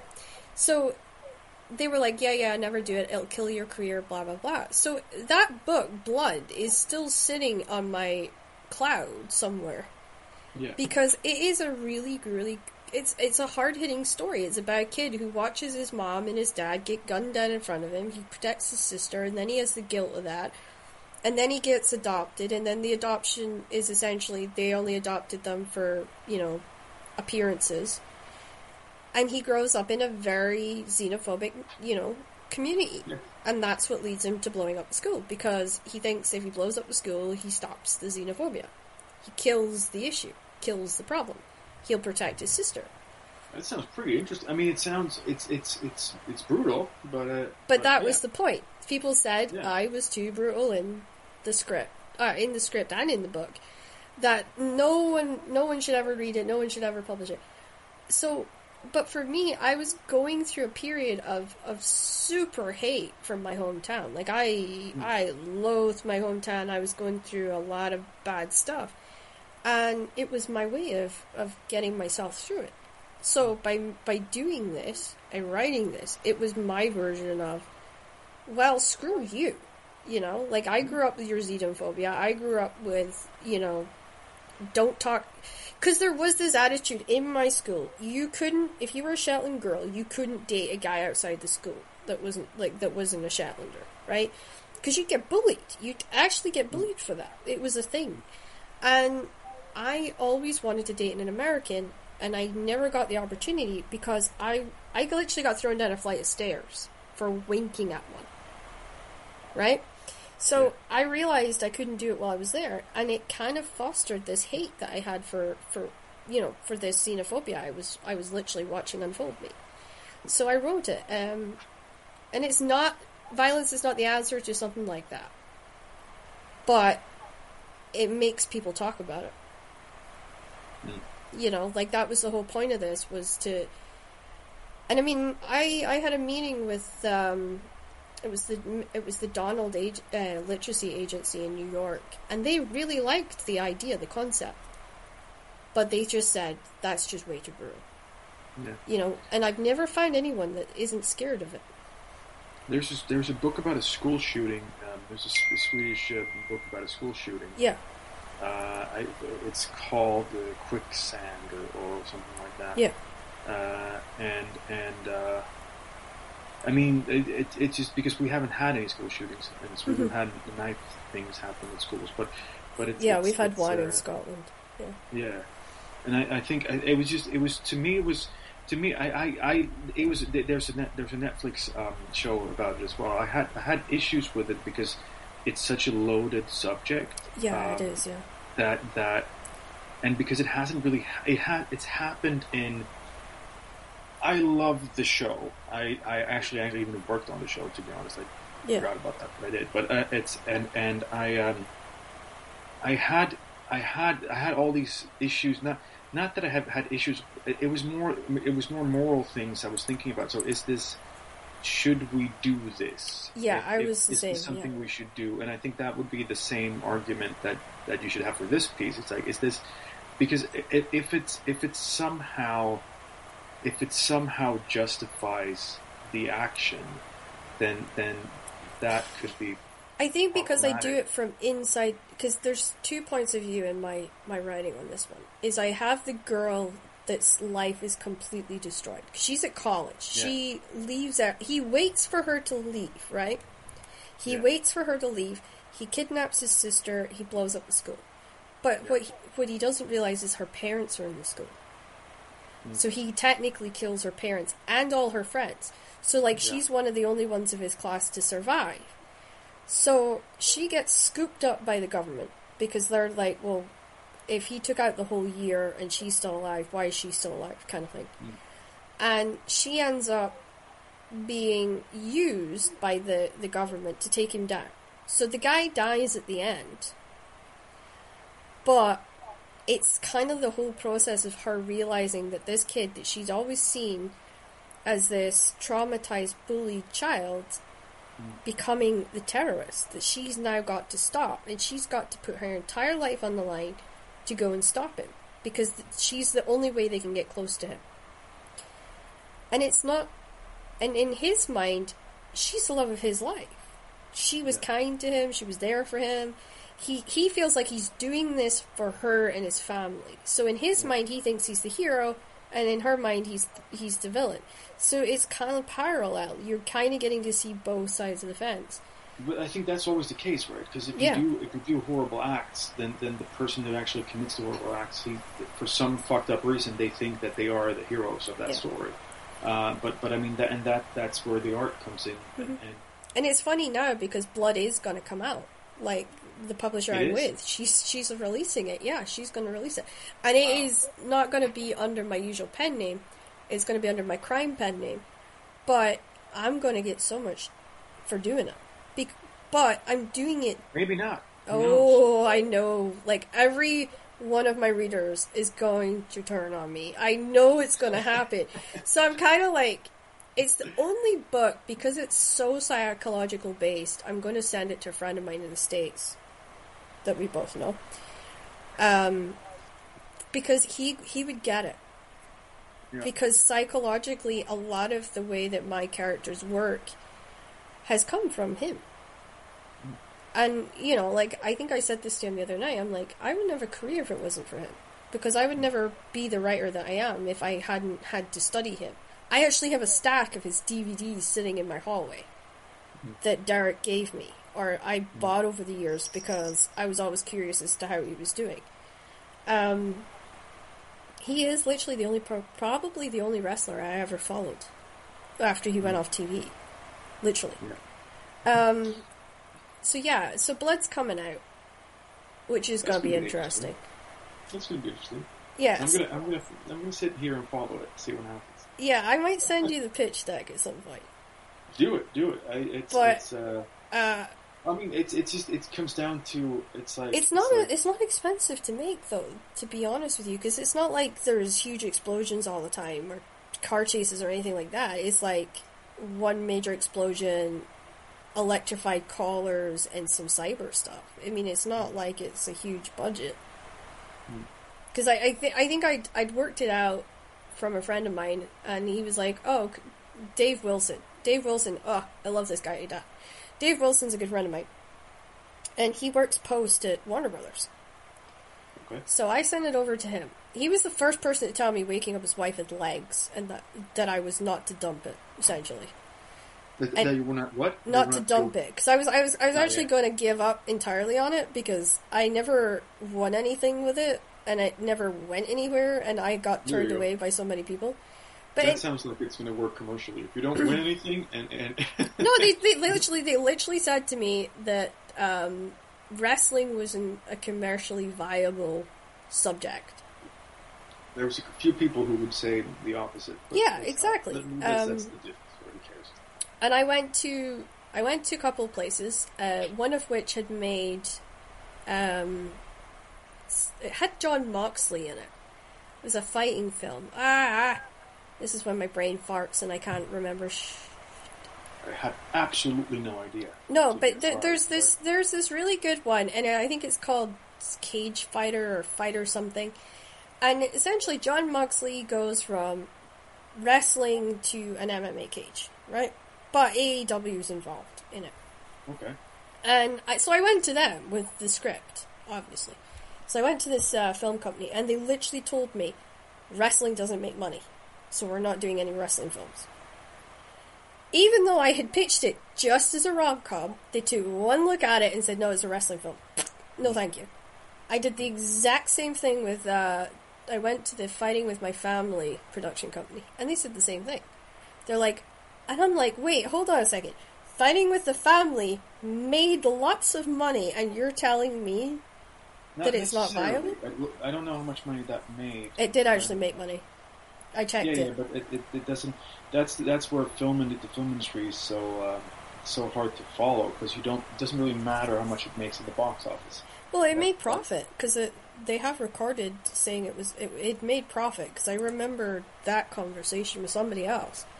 It did It make prob- profit, mo- Most likely it did because it had a pretty good cast. But I mean, Yeah. I'm just saying that. and they had the WWE behind it as well. So Yeah, but whatever a film makes in, at the box office does not necessarily mean. A friend of mine did a film. Uh, they made it for sixty thousand. yeah, Sixty, or s- s- I think it was sixty thousand. Yeah. Or hundred thousand. Let's say let's, let's say hundred. Uh, and they went to a distributor, and distributor didn't want it. And then he said, then they, then then, then the, the filmmaker said, all right, if I get this and this many likes on social media, you have to buy it yeah, and and they went all right because it was like this insane number that was like they were not supposed to be able to do it. yeah, Started releasing like snippets of the film and just like things from the film, uh, and it just skyrocketed. So it just blew away. And they went back to the to the distributor and said, "All right, so we got the we got the social media following. You have to buy it now." yeah, And he took another look at it. The distributor took another look at it and said, "All right, I'll pay you a million for it. yeah, So you'll get a million. So you're, you'll make ten times what you paid for it. Uh, Yeah. Um, and what what happened was, so they made a million. Super happy. This is this is. I mean, great deal. Yeah, Brilliant sure, deal. I mean, they made a shitload of money. Everybody who was involved made tons of money, and they, everybody was happy. yeah, Problem was, the film was released, and that film made well, a bunch of yeah. so the distributor made, but but the deal they had was it, it was a buyout. So here you get a million. Ah, okay, so they got the fucked. Yeah, so they yeah. got, and this happens. I mean, that was all the time. Yeah, it happens all the time. So it's like it's I've, like, I've heard stories of that. happens Yeah, well. Yeah, so- I've heard stories of that. It, it's funny because one of the things with being in the Writers Association, uh, Romance Writers Association, um, I know that like when Waking's at that point of release, I can take it to all the conventions, and that will make it super popular because they don't have a lot of films that gets their trailers premier, premier, premiered at these conventions, right? So it's going to be interesting because I think, like, no, if I know when it's coming, like when the trailer will be out, I can then set that up. And the thing about romance is, if you get the romance people involved, especially the associations, the hunger that comes from yeah. that is insane. Like my friend uh, Heidi, she was on the show. She wrote the book Forever, Forever My Girl, and I think it was like within a week she sold the film rights. And that was through a, a lovely woman called Maggie Marr, who I know quite well. And it was Maggie Marr that said waking up his wife could be massive. Could be massive. She's actually and, and also one of the only believers in in uh, kayfabe as well. One of the one of the things one of the things to, to consider is cast matters. Oh gosh, and, yeah, uh, yeah. And uh, but and here's the on this one, we in, on, on this for, one we've had a lot of debates. Let's be honest, we've debated this a lot. No, we haven't really. I mean, it's not. It's not really that much of a debate. It's like the. the well, no, no, no. Is, me is, and my writers debated a lot. Yeah, but that's fair. that's a different. That's the, the, the stars. I mean, yeah. the, the, other parts absolutely, but the, the stars attached. I mean, of course, we can't say anything because of because legal of, reasons. Yeah. Yeah, legal reasons. Uh, but cast matters. Oh yeah, especially with in romance, right? This is what I've learned in my. Okay, I'm not going to say how long I've been doing this, but because it makes me feel old. Because I was 19 when I got into to publishing, but what I've learned is you need to have smoking hot guys. The girls don't have to be as smoking as long as the guys are, because it's mostly you've got a bigger woman audience, right? Have things that draw their eyes to their crotch. Have abs, have lots of special scenes that makes women go ooh, you know. And there you go.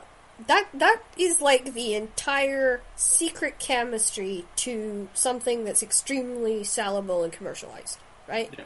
Fortunately, I don't write that way, but hey ho.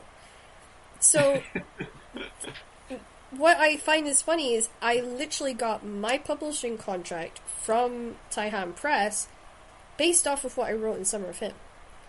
Mm. And Summer of Him was just a very wet dream that I had about one wrestler. That's it. That was the whole premise. That was the whole thing that triggered it. I'm not going to say who it is because it'll get awkward, and I don't want him. You can say it. You can. Say, it, it's me. It's me. I of mean, we, we shouldn't. Of course, let's it's not beat around the bush. Of course, it's you. Oh, you know. Um, I don't have the abs. I don't have the presence, but I mean, otherwise, I have everything You've got the you charisma. said. You've got the charisma. You have charisma going. Oh, you know. you. Um, I don't have the abs though, and I don't have the. Thing oh well, we'll get you the abs. It, it's fine. I'll stick you in a room with Joe for two weeks, and then you'll have abs. You're fine. Oh, He'll- I would die probably. Yeah, alright. he. It's funny because like everyone assumes he works out super, super, super hard, but he doesn't, and he still looks good. But but it, that's the that's it, it, my wife is the same way. She's like she looks at a treadmill and she gets fit. I have to work so hard to. I can't say anything because like, Yeah, yeah, but we're, we're like the polar opposite. She looks at a treadmill and she she gets the washboard stomach, Yeah. and I look at a donut and I'm I get like three like rolls of fat. Yeah. Yeah, I'm like, Mhm. how does this? I would I would rather have it the other way, but she's Yeah. it's yeah I know. Well, But- he, here's the here's the thing that always makes people, you know, wary around me is I don't eat a lot, right? I never ate a lot. I've never been a big eater. However, I work out for five minutes, my abs comes back, right? My my muscles in my you, I don't legs really comes back. I look well defined. I look toned. The only thing that I've never gotten to look like they're not sticks has been my arms. Never happens. No. But saying that, I I can eat. Well, I'm supposed to eat five thousand calories a day. When I'm being lazy, I might eat like three thousand, technically. Yeah. Which means I'm losing weight, and then I get paranoid about my weight. So then I'll like I'll go to the six thousand calories for like three weeks. Especially if I know I'm going to get weighed by my doctor, because he he threatens me with like all sorts if my weight drops to like a certain level. I think it's like 32 kilos and then I get hospitalized. That's the deal. 32? I think I'm like 90. I weigh in right now at 42. There you go. That Yeah. that's how much I weigh. But because I have like they can't prove this because every blood test that comes back says I have a normal thyroid level, right? But I don't because who can drop weight? Like I can literally drop 10 kilos in a week. You know, and that's because I'll have maybe one meal a day. Because I don't feel hunger. I've But never I felt it. you- I think you can. I, th- I think I, I think you can. I think that's normal. I mean, just I've, that ne- I've never really met anybody like that though. And I've No. I've been in like the anorexia because they thought I had anorexia. I don't. Yeah. Um, so they dragged me in and they they made me go to the anorexia ward, which was hilarious because I actually ate better than the ones that was on the ward. But I don't throw up, right? I don't go to loo. I don't throw up because I I don't see the point in that. I don't drink shit tons of water, which is another way you can you can lose weight. By the way, is if you constantly fill your stomach with water. because then you don't eat, or why? Well, basically, if you fill your stomach with water, your stomach thinks it's full. Ah, okay. So that's okay. So that's that's one way I've seen girls do it, Yeah. and I just never did. I never got the point of it. Right? It's the same with drugs. Like all my friends did drugs.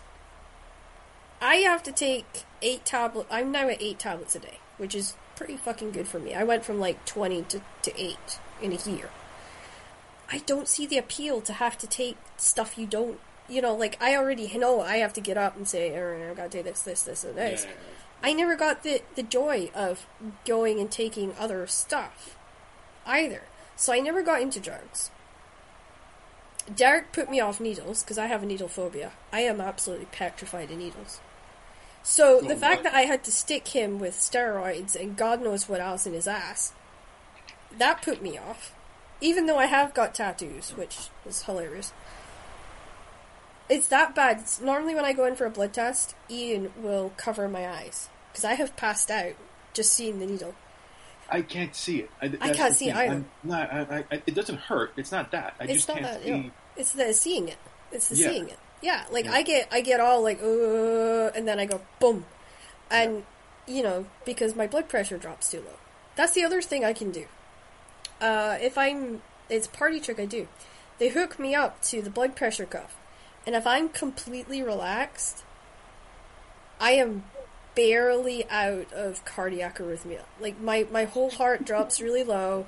My blood pressure becomes like non-existent and they freak out. Like I send machines crazy, right? So what they do now is if they're going to do my blood pressure, they make Ian sit next to me. And Ian annoys me whenever he has to come to hospitals or doctors. So he, so my blood pressure comes up to normal levels when he's in the room with me. And that's that's the only reason I ever get in and out of hospital because he will sit next to me. When I was in ICU, I set off the um, the monitors every like three hours. So they would they would they literally had to sit and nurse next to my bed because like Yeah. I couldn't relax too much because I would send the machine off. So she would talk to me every so often, just like. And then if I did, because I do meditation, and every time I meditate, my heart rate goes dangerously low. So they were trying to get me not to meditate the entire time. Is When cool. you sleep, is this the same thing? Yeah. Is it, is it, yeah. It was funny because before I got trached, uh, that's what that is, three years ago. Uh, two years ago, but it'll be three in August. Because basically, they, they, they put me to sleep before they put the airway in. So my jaw wasn't, my jaw didn't have any joints, so my bones slid back and cut my airway off, right? So they freaked and they, they, they cranked me, as they call it. And they discovered that my cartilage was non existent in my neck, which could have been all the years of me dancing. And because every time I dance, I would get injured, and the arthritis would get into the injuries, and that's what they thought was what had happened. So that's why I had sleep apnea, was because there was nothing between my air pipe and the muscle. So the muscle was essentially flattening my, my airway, and that's why I was Yeah. stopping breathing when I was sleeping at night. Yeah. But that surgery actually, they fixed it. so they ended up doing two surgeries that they never thought they would have to do.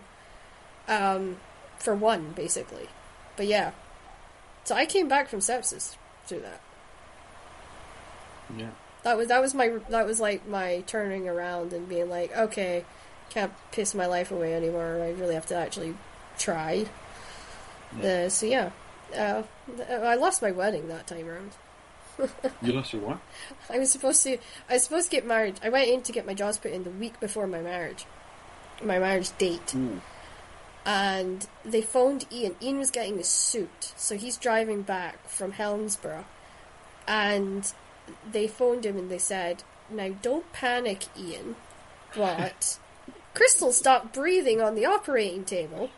Um, do we have your That's never permission?" a good way to start a phone a That was the opening. someone. Seriously, Yeah. he's doing 80, he ends up doing like 80 to the hospital. Right? But the opening line was, uh, we're, you know, don't panic, Ian. And then they, they said, are you driving? He said, yes. They said, pull over. He did not pull over. He kept driving.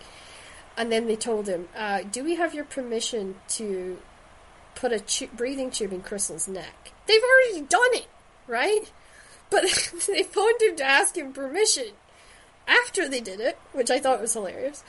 He goes, Yeah, yeah, yeah, yeah, do whatever it takes. Do whatever it takes. I'm on my way. And so I come round in ICU. I have no glasses on, so I can't read the words that's on the wall. Because you know what dyslexia is like if your eyes are all screwed up, right? All I see is I and C and you, right? And I know, fuck, something's gone wrong. And the, they literally have me pinned on the bed. Like, this woman's holding me still. And that's when I discovered that they'd screwed up. I te- and this was the head of anesthesiologist, the head hmm. anesthesiologist, and I basically wrote, "You must be shit at your job if this happened." That was my opening line to her. Like when they finally allowed me to talk, that was my opening line. You must be shit at your job. Yeah. But you know, I survived. I had a Yeah. wicked ass dream about my co-writer though. I was more pissed that I woke up from that than I was about about what they'd done to me. But you know, it was it was one of those really like I always had the best dreams when they knocked me out, which always turn into books. So every time I've been knocked out, I've written a hell of a book afterwards. I don't know why help. that is.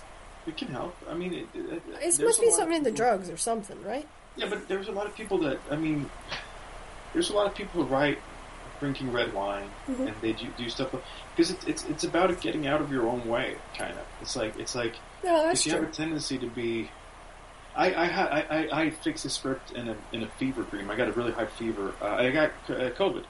Um, Oh, yeah, I remember you saying that, yeah. I, I was really sick, and and and I didn't write anything because I was just way too sick to write anything. But I, I kind of for some reason I processed this thing in my head. Yeah. And then I sent the, the feedback to the writers, and they were like, "How did you come up with this shit, Fever Dream?" Fever dream, yeah. so, yeah. so it's like, so so there are there there's something to it. I, I like walks. It's not as sexy. It's not as sexy as drugs or, or alcohol, but but I like I like because it's it's Yeah. a way of But- it's a way of getting getting away getting away from your own. I, I think I feel like I understand my co-writer now more than I did before, because for like half a year I was on fentanyl, Yeah. right? Which is it's not it's not your baby drug stuff, right? It's it's it's it's it's fucking amazing stuff, right? Yeah. So they had me on fentanyl patches. See the shit I came up with when I was like on that stuff was amazing, but I couldn't sleep on it. And I have a weird drug tolerance because I I use so many painkillers over the years. I can't take paracetamol because I'm allergic to it. I can't mm. take ibuprofen because I'm allergic to it. Mm. So any drug that I get given has to be the high end stuff, mm. which is fantastic because it means I have the best dreams. And I write like a I write like a madwoman, but, But I mean, yeah.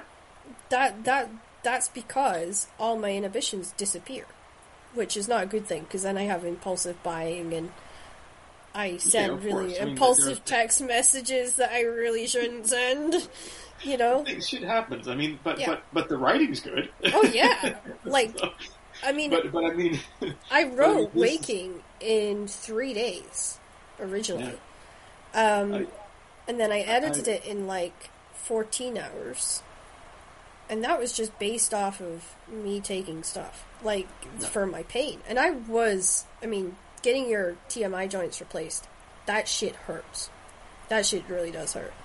but but I mean, when Van Gogh was cutting his own ear off, I don't think he was. No. But I mean, I was I was addicted to pain anyway when I was younger because when you're physically in pain with arthritis, you look for a reason to be in pain. Yeah. So when you dance, or at least when we were dancing, we were looking to hurt each other so that we had a reason to feel, you know, for being in pain, which Yeah. is insane to me now that I think back on it. Like I, I literally got my nose broken and I lo- walked off the dance floor afterwards laughing Hmm. Because the nose pain didn't even come close to what the rest of the pain in my body felt like. And that's scary. too. When you're on stage and when you're doing your thing, Yeah. you pay for it afterwards. You don't pay for it during. Oh yeah, yeah. I, I So literally same. I watched back. Uh, I never watched my stuff back, but I watched back introducing Pix, which was the character I came up with after Marie. But I still have the Marie look, and it was after I injured my neck, and you can tell in that dance video that I'm holding my neck and my shoulders funny. Yeah. I mean, I'm pulling off the moves and stuff. Like I'm doing all solo stuff, which I never do. And then I'm like, I might show you it, but it Yeah. stays between us. Um, I can't promise. I'm kidding. I'm no, I know, you- I know. it will. Uh, no, but it, it was just I look so wooden, and I cannot watch it because I criticize it to like the nth degree. But my husband, when he first saw it, he was like, "Wow." Like it just like got his more running, and I'm like, I don't see that. I don't see what everybody else sees. there's there's there's a difference between and this is this is also this also is the writing it's it's Yeah. directing it's it's it's dancing it's singing it's everything Yeah. it's like technique is great but passion is greater i mean Yeah. it's just like there's Oh, no, I had passion no in that dance, yeah. i mean Yeah. i'd rather see something that's not technically perfect but there's a lot of shitload of passion behind it Yeah. than technically perfection because technical perfection is boring Yeah. like that's not And I think because because I was so anal, like when I was dancing, I did want it perfection, and it, it got in my way. perfection is, is what's You can't you can't uh, get perfection in in a pageant. You can't get perfection in anything. You can't, and as long as there's, as long as there's more people than you involved, there's no way to get perfection. But Yeah. that's the beauty of it. And and and um, yeah, So I was I was taking a bet with Ian the other night. I'm like, how long do you think it'll uh, I it would be on set before I chase Raven around the set, or like because he's acting in it obviously, but because like I so know he's gonna say something and I'll it'll be like a short joke or something, and then my little fiery Scottishness is gonna come out and. You're just gonna see I- this comedy act of me chasing him up and down the, the set, you know? I here's the thing. I think this. I think a behind the scenes version of this film would be fairly interesting. to Yeah. Are we not? Are we not going to do some sort of like sit down interview or something? Yeah, of course. But I mean, Yeah. also also just filming all the shit that's going to go On behind it, yeah, Yeah, because it's it's it's. I mean, it, it, it- there's so many there's so many different. uh, There's wrestling, there's comedy, there's there's drama, there's violence. I mean, there's so many things going on in this film. Yeah. Um, and there are. there and I'm totally going to get lost. Big egos, so to speak, Yeah. if you want to be, if without saying with- without naming names. There's there's a couple of there's a couple of. I don't even know how to talk about this without ruining anything or, or No, I mean we we can we can dance it's gonna it's gonna be stuff. nuts. Basically, Yeah, that, yeah. That's there's there's a lot of things that's going to be both. Uh, there's there, there's incredibly big set pieces. Um, Gosh, yeah. But here's like here here's something that a lot of my friends have said to me lately. They're like, Crystal, how is your ego gonna fit in with everybody else? And I'm like, but my ego is not even close to some of the ones we've got back there. Like, no, no. So my ego is not even like an issue on it. But I think because they know me personally, they think my ego is like the size of the fucking Empire State Building. And I'm like, no, I just I don't back down when I think I'm right. That's my only issue. Like, But I, I've never, I've never seen, I've never seen anyone. I mean, anyone. I haven't. I've never seen anyone in the in the creative industry that if if a Mm-hmm. person fights for their opinion, yeah, because most of the time when people get annoyed is when people don't have opinions. When people Yeah. go, ah, I don't know, then that that's what that's what's annoying. But if I always have an opinion. Doesn't mean I'm right. No, but I mean, but that's but I mean that's that's life in general. You can have an opinion; it doesn't mean you're right. You could you could have you could have an opinion, and that could come from the wrong information. Then then that, Yeah. that happens. But I mean, but I think I think that's that's the I mean that's what everybody wants. We Yeah. we, we want everybody to have a point of view. We want everybody to have passion for what they're doing. And I and then think there's going to be conflicts, but that's just the way it is. everybody I work with always says I take feedback really well, which is actually a do. lie.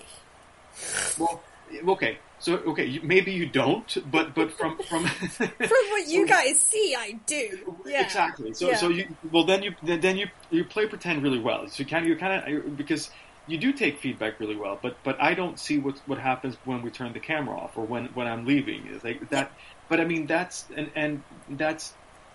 It's that's- it's funny because I, I can almost be like I sometimes I can just shrug it off like and be like ah fuck it you know um if it, if I can see the point behind it then I don't have that moment of oh okay Yeah. um but it's like if I don't see where it's coming from or I don't see the validity of it I just go oh they're talking out their ass like I I can just almost like flip it off Well, well, that's always an issue when it comes to, especially when Yeah. it comes to, to scripts, because it, cause it's sometimes you go, sometimes you get feedback from people on scripts, and it's like, well, you didn't read the script. no I mean, no. because it, and here's the thing too, books are a little bit easier. because.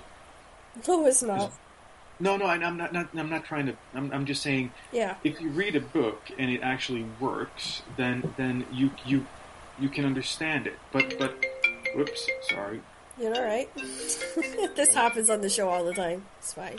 I, it's someone. It's my color grader trying to call me um, regarding a film that is not out yet, but it's almost done. Um, He's exporting it for, and, and he he doesn't need me, so it doesn't matter. But but uh, um, Yeah, but because see, the thing that I argue right is you get readers of books who don't actually read the book, but Yeah. will go on and say could not finish it, or yeah, but those This people don't shit, matter. or Those people don't know? matter. Those people are just. I mean, those people don't matter. But but it's just like I'm saying. I'm saying professional people. Yeah. Even there's even professional people who who will who are the ones like editors are phenomenal stuff for this. Yeah, Don't don't read it closely enough and don't follow the logic closely enough. And Yeah. They go, well, this doesn't work. I had someone it, it, someone text me once saying, all right, we need to change the scene because because there's too much there's too there's too much um, stunt work in the scene. Mhm. But it clearly says that, that, that in the scene that we don't see what's going on, we hear what's going on. yeah, So so the camera is, is with a person observing it and not and that's the point of the scene. So we we've had that conversation about the wrestling scenes. So yeah, Okay, okay, good. Well, I mean, so this is, but th- this is, this is, so it's like, and, and it it was it's just, it's just weird when someone, so, so they didn't, they, they read it quickly and then they misunderstood what actually, what text Yeah. is actually saying, and yeah, it's, um, and it, it doesn't matter. It's like it doesn't, it, that doesn't affect me as a person, but it's, a, it's just like there, there, are- there's, there's a tendency to try to sift through the, the, the, the, the feedback you get, and you go, okay, so this is because he's an idiot. yeah. And this is because And I, I have to look on it that way. Like, Yeah. I think that's why people think I take it so well. I mean, don't get me wrong, when I come off with writing um, with so and so, I kind of like. I kind of vibrate, I suppose, was the way that Ian put it. Like, you I, I am so restless, yeah. and then I'm either restless or I pass the hell out. And usually, if I pass the hell out, it's been a good session because I'm not full of adrenaline and I'm not, you know, overworking myself. But then, if I don't and I feel like it's a bad session, where I feel like we haven't really done anything, then I have the the whole kind of jitteriness and I end up kind of vibrating. Yeah. Especially when they turn around and say vaguely, uh, I think we'll work such and such a day, and then I never hear from that person to actually lock down a time. or lock the day in, which is really Yeah. annoying. And then I, I kind of spent the whole day anticipating that they're coming on, and then obviously they don't come on, and then I don't know what to do with myself. Hmm. So Ian's kind of gotten used to saying, "Okay, are we going out in the car today?" Especially because it's a heat wave, and I don't know what to do with myself. Um, because if I'm warm, I'm more I more want to move around. I want to do stuff. But it's really bad for my husband because he can't be out in sunlight. Ooh, why? He has light sensitivity. His eyes are so blue that when the light hits them, it actually bleaches them white, so you can't see his iris at all. Oh, So he gets um, migraines and things like that. yeah. So he can't go out in sunlight all the time. But me, I can't get enough of it. Like I will, I will write more. I dance more. I move more. I I, I actually go for walks, which is you know anyone who knows me knows that I don't do that usually. And because I, get so restless because there's sunlight, and then when winter comes, I become this complete hermit, and he has to like pretty much put TNT under my ass to get me out the door because I don't like getting wet. I don't like the rain. I don't like the cold. So it yeah, we're totally opposites. And I, I am praying that I do not spend the winter in Scotland this year. that's my that's my goal for this year. Not to be not to be in somewhere cold for the winter. To be Yeah, warm. there we go. Let's let's do it. Yeah. Let's- yeah. let's, um, you're, you're gonna have to get me out somewhere nice and warm so I can like not have to spend friggin' winter and because like I don't have vit like that's the thing I don't store vitamin D, so every You time do? Oh, you don't store vitamin. Okay, sorry. Yeah. yeah like my my illness actually burns it. They actually discovered that genetically I don't hold on to vitamin D, so I have to be in sunlight. Otherwise, I don't you know I don't absorb it through tablets very well.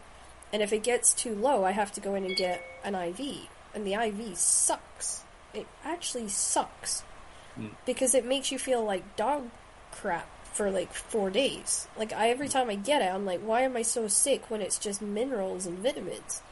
Mm. And it's because my body's not used to it. My body's like, what the f- what's this? So hopefully, when one of our stars is on the show, he can hook me up with some vitamin drips to keep me going while we're on set. I don't on know set. which one that is, but all right. Uh, I'll. Uh, I, I'll introduce you. all right. He, cool. he he is he is part of it. So yeah, but Okay. he does it and he swears by them. So there might be like a morning that we just like don't go to set early. We just go go and get vitamin drips and stuff. You know. yeah, let's do it. I think well no because because if you think about it, how much coffee you and I drink, like our Mm. vitamin levels must be like it must Coffee's be good for you, though. Coffee's good. I, I that's what I. My my Oh, cardio my cardiologist would disagree with you on that. Like, well, let's not let's not go into facts. Let's just stay in stay in my fact bubble. Let's not let's not. I mean, it's this is this is alternative facts. turn okay. So so we're kind of all right. Okay, we're going that way. no? I'm just saying. I'm just saying. I, I my my point of view is that co- coffee's good for you.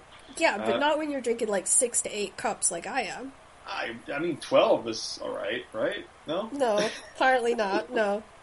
So yeah, but no, like this person, he's like total super healthy guy, and he goes and he gets like these vitamin drips and all this sort of stuff, and he looks phenomenal just because he takes care of his body. So I'm like, I may have to, I might have to get a boost while I'm there. Like I'll, I'll just get a vitamin top up, electrolytes top up or whatever, and because they're they're fantastic when you're like on rock bottom because you've overworked yourself.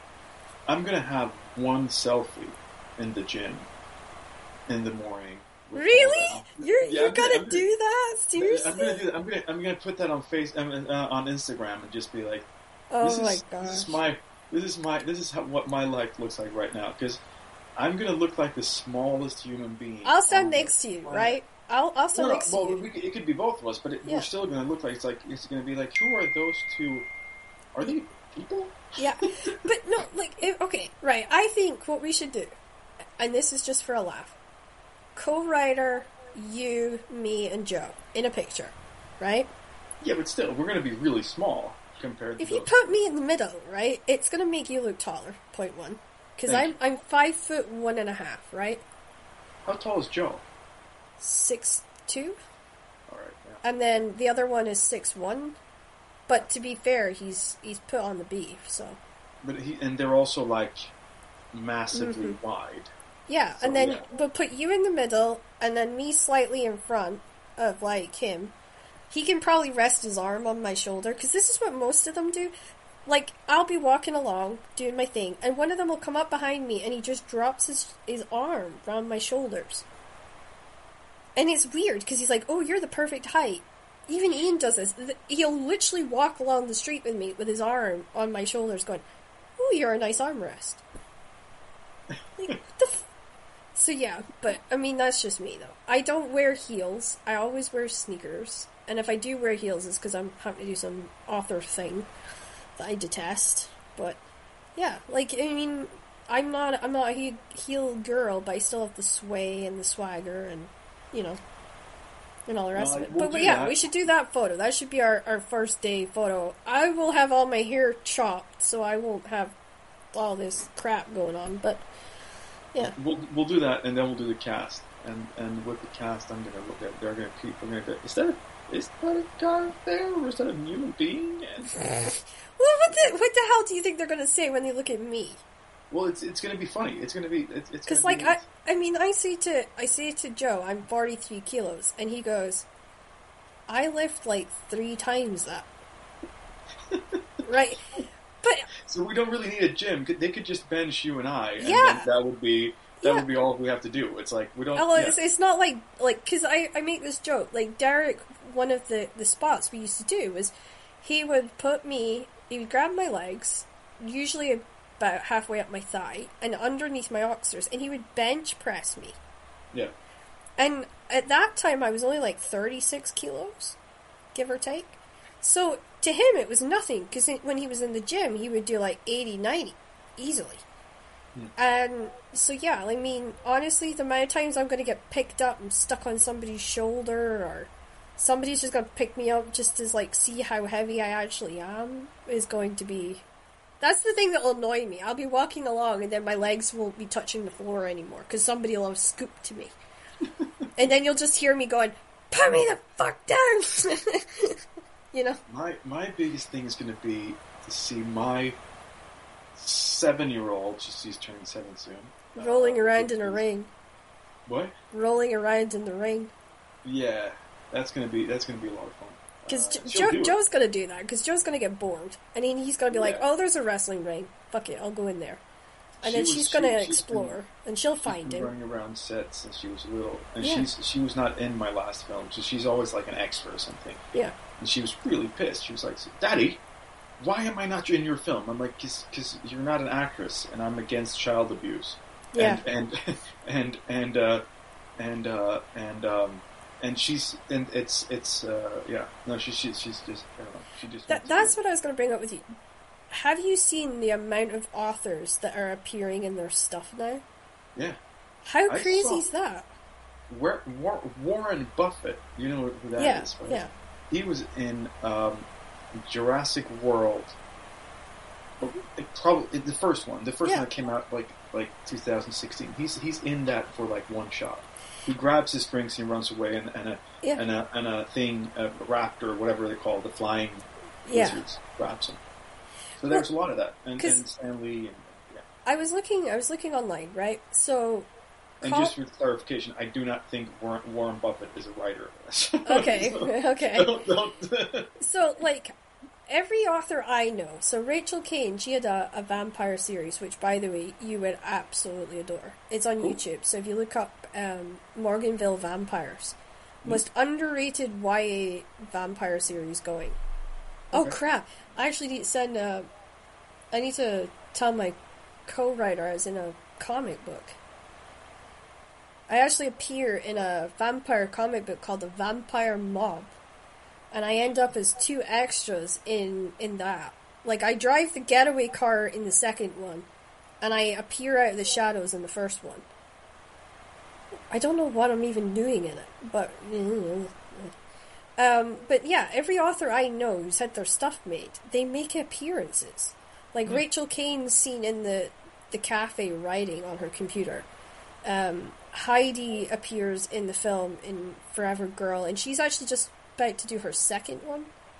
her Yep. sequel's coming out, um, and she's apparently doing a cameo in it. Like every author I know has done a cameo at some point in their in their stuff, and I'm like, what is with what is that? Like what what's with that? But I can understand Easter- it. It's just Easter eggs. It's just it's just It's it's- it, yeah, it's to draw the fans in. I think. Well, it's also for try to get the rewatch, basically. Yeah. It's just it's just to try to. It, it's it's uh, we did that for commercials a lot. Like along when I did a lot of commercials, we did a lot a lot of that to Yeah. To to, to try and mess with rivaling companies. We put stuff in that could poss- probably or most likely be the rivaling company that we beat but Ah, it, okay. it also it also was kind of vague, so we couldn't get sued, basically.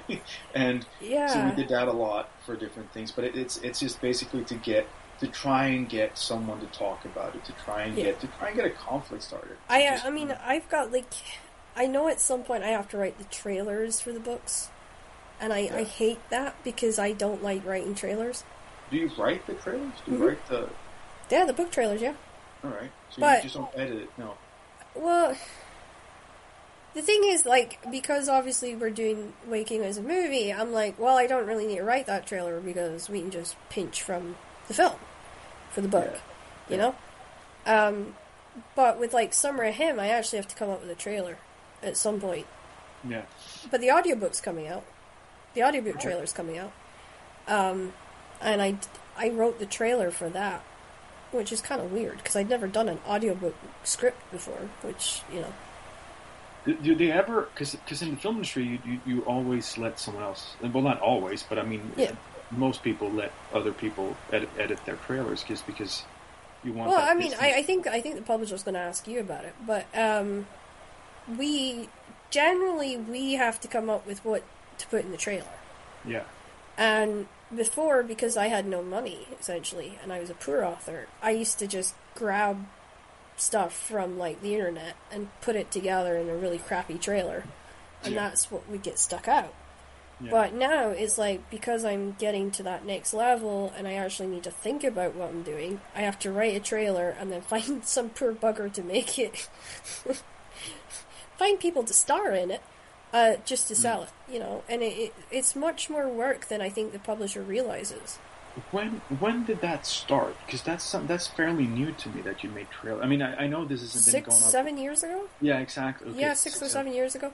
Did it It's- have to do with the, with the internet, or was it? It was it just? It was a little bit, but it was more because um, Twilight did something similar. Ah, okay. Right. And but she used T-shirts, like she put out funny sayings on T-shirts, and Okay. then, you know, that's what took off. In fact, remember to me to have a conversation with you after this about that. About um. I only wear t-shirts. I don't wear anything. No, no, no, no, no, no, no, no. Trust me, I've, I've got, I've got something for you. But anyway, so yeah, so it it became a thing, and then of course I was broke, so I just used. I used to do it myself. I used to edit the the footage together, and that would be it. But I never did that with Marie's World because me and Joe always wanted to get in the same room and put together a trailer just me and him, with me, him, and me and him fighting, or me and you know, like a scene from Marie's World itself Yeah. to kind of sell the series. But because of the way that Joe's schedule works and my schedules work, we've never actually been in the same room or in the same country at the same time. Well, no, we've been in the same country, we've just not been in the same room together. So it's never worked out, if you get my drift. Yeah. Whereas, um, I'm hoping with me and him being in the same room, I might get a scene with me and him to promote the series. Because every time any reader has ever read Marie's World, they always see me in it. And it's so weird because I think whenever Marie's World becomes a, a series, everyone's just going to automatically see me as Marie because I've always been the presentation of her. Um, and Joe's always been the presentation of Charlie.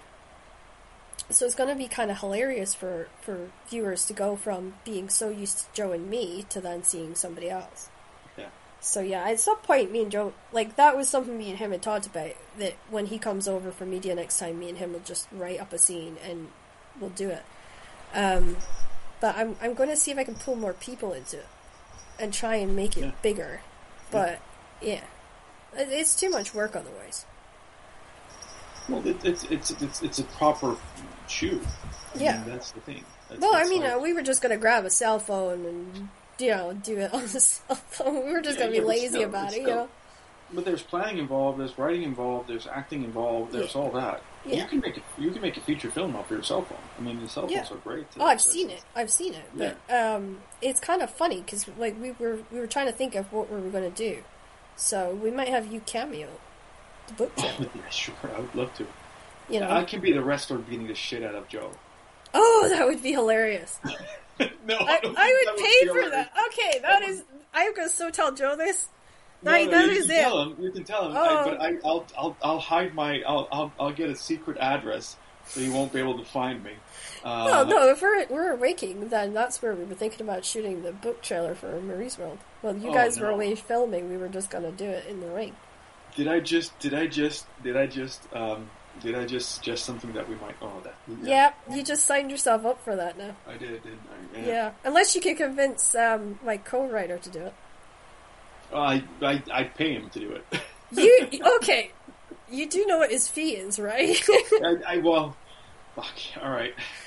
So I am screwed, to be honest. There we go. yeah, because like he's he's gonna he's gonna be like, oh yeah, I want to see this. So me and him Oh. will be sitting pissing ourselves on the sidelines. This would actually be a good way to start the shoot. So we could do Yeah. so. All right, so everybody, welcome, welcome. This we're gonna have we're gonna have the, the Marcus the, beat up Joe for five minutes. Yeah, this is the first read through of the script, and then for the main event, we're gonna have the stupid director try and beat up a wrestler. Right, that didn't work. No, it didn't. No. Especially when Joe clotheslines you and you lie on the mat for like ten minutes. Yeah, yeah. I I Or he Let's locks you in a let's- let's think submission until you tap out. we- You know. Yeah, but let's let's have a think. Let's have a think before we decide to do this. I think I think I I'm gonna I'm gonna consult my wife. No, she says no. Sorry.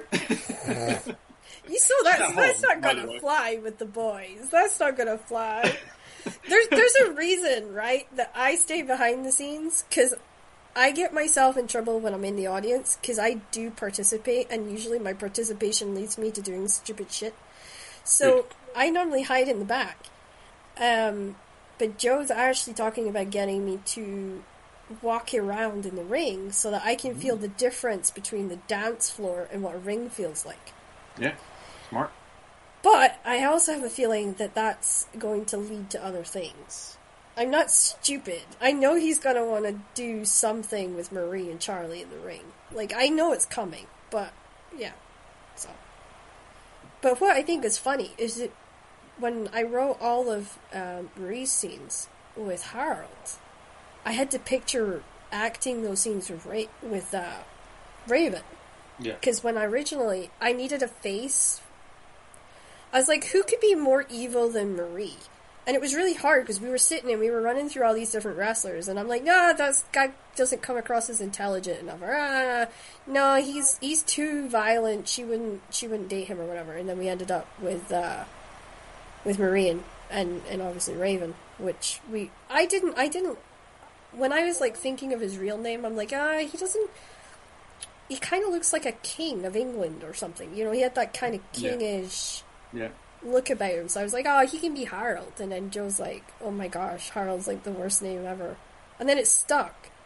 And we ended up with Harold. So, so tell me, if you're a viewer, tell me what's the thing that you think is going to be the most attractive thing about this film. Like, what is it that they need to see at a wake? About waking. Yeah. Waking up with what? You gotta you gotta pick what's what would make them go into the theater and sit in the seats. What is it that they have to see? I don't throw easy questions on this show. No, no, no. It's not that. It's just no. It's it, it's it's. How to answer. I know what without- it is. I know what it is, but it's also that's also kind of the surprise with the Oh, with, uh, okay. so- I think I know what you mean. Actually, yeah. It's it's it's I don't want to say that because I didn't know it would Well, spoil. pick something out of the script then. What's that? Pick something out of the script. Well, the, for the opening scene, the, how, how the film opens. Really? That's gonna be no. Well, the well, almost how the film opens. The the before the before the right. That's when- not my favorite scene, by the way.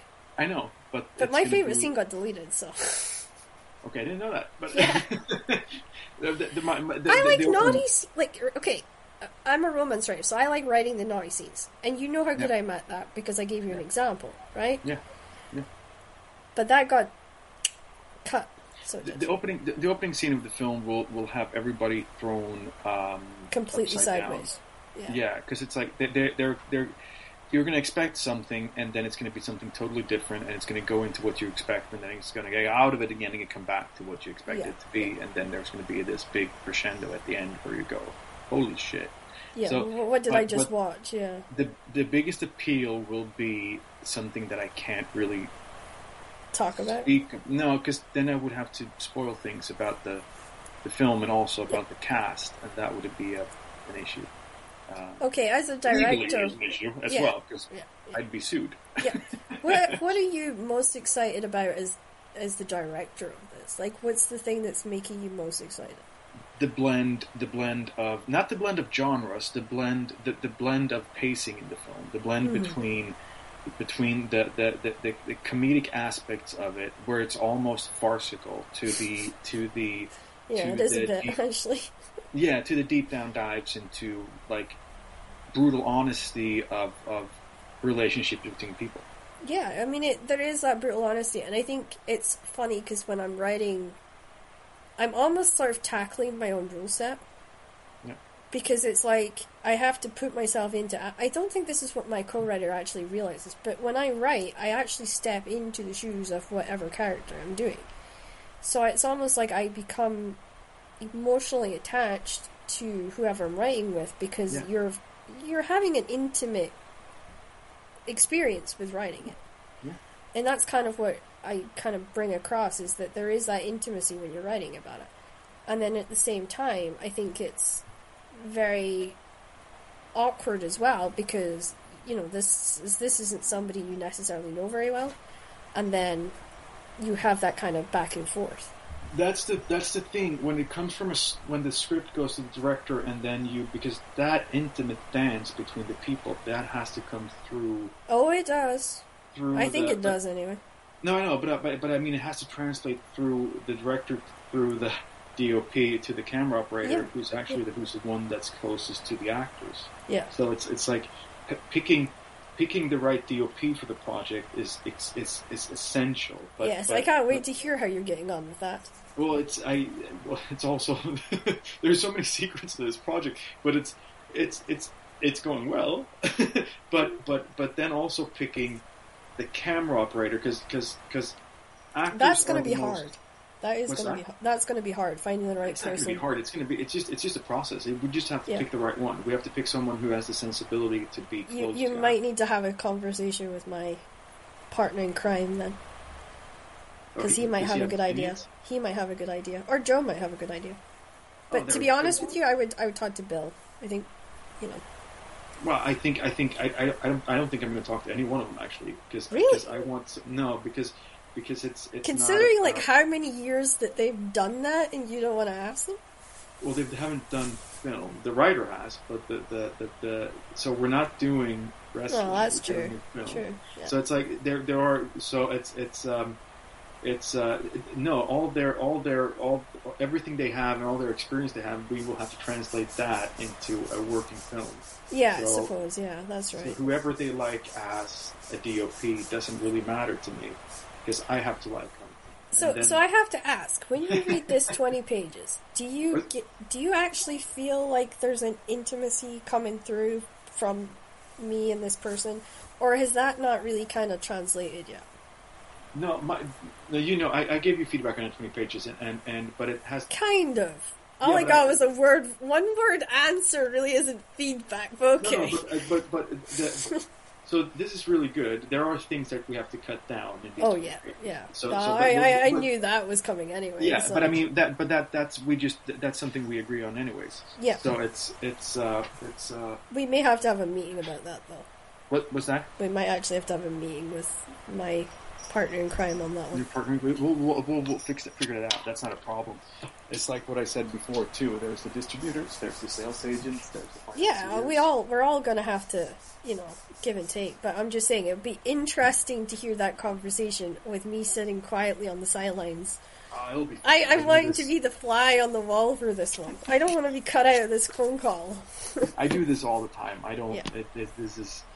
It's- It's, it's long fu- as It's funny to me because I argue probably a well seventy five to eighty percent of the time. Like if I think well, waffling, but at the same time, there's almost like a respect level where I go, oh, okay, he's done this longer than me. I should shut up and listen to him. You know, because he Yeah, has done it longer than me. the, the, the problem is, and this is actually something I, I, I something that David Fincher said a long time ago. Yeah. The the person who gets the most most uh, uh, praise Yeah, and the most criticism is always the director, and and so he is the one who has us writers are invisible. Exactly, but it's like, but but that's that's that's it's bad when the, there's a lot of praise because then the director gets all the praise and he gets praise for things that he had nothing to do with. Yeah. But he also gets blamed for everything that he also had nothing to do with. Yeah. So it's like at the end of the day, you have to you have to shoot something that you actually believe in. So that's why there are going to be things where I go, well, it, it has to be this way. I feel I feel sorry for the poor person that you're going to stick to follow me around with a camera. what's that? I feel sorry for whoever is like the cameraman that's following us behind the stage. Because like all you're gonna see is me going, You're in my way for the coffee maker. Move or die. You We're not going to have to go to the coffee maker. They're going to bring coffee to us. That's the best thing about being. Well, yeah, no, well, God, that'll be even worse. Because every time I finish one, or I put my cup down and I turn around, somebody else is gonna hand me another coffee, and I'm gonna be like, Ooh. And then by the time Ian gets me at the end of the day, I'm gonna be like vibrating across the floor, and he's gonna be like, "How much coffee did you have today?" And I'll be like, "I don't know." or you're gonna find me in the gym at like midnight trying to burn off all the coffee. like, like a crazy person. That's yeah. Well, that's I'll fine. probably be stretching actually, because like yeah. that's my thing. Like I like to, to I do like yoga, stretching, dance, posing, because all that builds your flexibility and your motiv- mo- mobility. Yeah. Big word, but yeah, it's it's a lot of fun. So, what's the thing you're dreading the most about this? The dreading the most. I don't. I mean, I don't. Oh, what would that be? I know what it is. I know what I am anyway. For, for you or for me? Or No, for you, but I know what mine is. I don't. To be honest, I don't. I mean, this is this is the ride. I mean, this is this is like. For me, it's the flight. Uh, all right. Yeah. Okay. That. Well, you're right. Well, that's probably yeah. Okay. That. Because I mean, if you think about it, I've got a fourteen-hour flight. Yours will be what fifteen? Well, it depends on where we. Depends, well, yeah, something like 15, 16. It's, it's not that. I just hope further. to God we don't fly into Philly though. I, I, I, I mean, yeah, that's probably when it comes to the, the process of actually making movies. It's it's it's such a blessing to be able to do it. So, so yeah, don't I, mean, I, I love I love being around the set and around everybody. My thing is always the travel part. Like I get really Yeah. excited on planes and stuff, and then I then I fall asleep, and I always feel guilty because I'm always with Ian, Mm. and I sleep and he doesn't. So by the time I get to the hotel, I'm like fully rested, ready to go, want to go off and do something, and he's like the zombie, you know. He he crashes, and it's like you know I always Yeah. feel guilty for that because I I'm always the one that's going, I can't sleep. I need to go do something. I need I I want to go do this. I want to go do that, and he's like, shut up and go to sleep. You know. Yeah. It's going to be a long time over over the pond. So I, I can actually what I actually going going to be dreading most is Jet the, lag. the situation with the family. How, Yeah. where Oh, where, yeah. uh, where my daughter is going to go. I I have to figure out how to. Because I was like, well, we I don't know how long we're going to be gone for, so I was like trying to figure out: do I take the cats with me? Yeah, we've had the same conversation. Do we? Do we? Because we're going to bring. I'm going to bring my my daughter, of course. Of course, so yeah. she's going to go to school where we're shooting it. Yeah. Uh, but we have a cat, and it's like, can we can't leave the cat? No, well, I mean, I got two, and my fur babies are literally my fur babies. Yeah. So I was like, because my I had to I had to ask my dad. I was like, my dad. I said to my dad, I'm like, I know you're retiring. Can you take care of my two cats if I have to go? And he's like, really, Crystal? And I'm like, it, yeah. it, it's kind of like giving them away, though, because it's like It it's- is a bit, yeah. and I don't, I, it's such a long, and I don't want to, to do that because, I mean, honestly, if you saw some of the stuff they do, like my oldest one tries to drink my husband's milk from his cereal while he's eating it, by the way, which is absolutely hilarious. And then my youngest one also tries to do it, so it's almost like the two of them are battling over him for the milk. And I, I just find that funny. And then Yeah. There's like these really cute moments where they lie next to him and they fall asleep and they hold his hand. And then you're just like, Aw. But yeah, like I, I think I don't know, like because I, I was saying to Ian, if I find out how long we're going to be out there, then we can make arrangements. But Well, I mean, for you, it might not be that. I mean, because for me, it's it's it's it's. I mean, it's the entire post production. It's like well, it's- yeah, you've got tire post, but I don't know. Well, what I'm, I'm executive and I'm a writer, so Well, I mean, you're not going to be in, in, in the edit suite every day. so I get to leave be- after that then. Well, I mean, no, no, but I mean, yeah, during the during the shooting, you're going to be there pretty much every day. Um, Yeah, annoying I mean, you probably. But shooting isn't the. I mean, okay, granted, there's not that many special effects in this film, so it's basically. It, there's a little bit, but it's it's it's more it's more basically when we're done editing, we're done. Not Yeah. really, but but pretty much. Uh, and um, and I know there's sound and stuff like that, but I, I'm not going to. Yeah, Well, you Uh, can but- see you can see how interested mine is because he's playing peekaboo with you. him. Oh, there he is. Yeah, there he is. He's actually been peek- playing peekaboo with you for like five minutes. I, I, saw him before. He was up. He was yeah. he but, come uh, he comes around and he likes to see who I'm talking. He's like there, and then so my cat comes and sees him and then leaves again. yeah. But it's like a constant rotation. They just Yeah. come round in circles, and it's so hard to type while my cat's doing circles to see if he's gone away yet. And of course, there's times when he screeches, and then if my cat's lying at my feet and he screeches, my cat literally jumps into the air, lands on the foot of my, my armrest, and I nearly get flipped out the chair, and I'm like, you know, so it's, it's, it's funny. But yeah, I'll edit that in better. yeah, yeah, yeah, yeah. Just take that out. But we have to wrap this up anyway. Yeah, we do. Yeah, because we've done two hours. I'll probably I'll probably wrap it at like, uh, I'll yeah I'll I'll cut it down. It's fine. So you survived the Book and Life podcast. Um, you're coming back with Joe.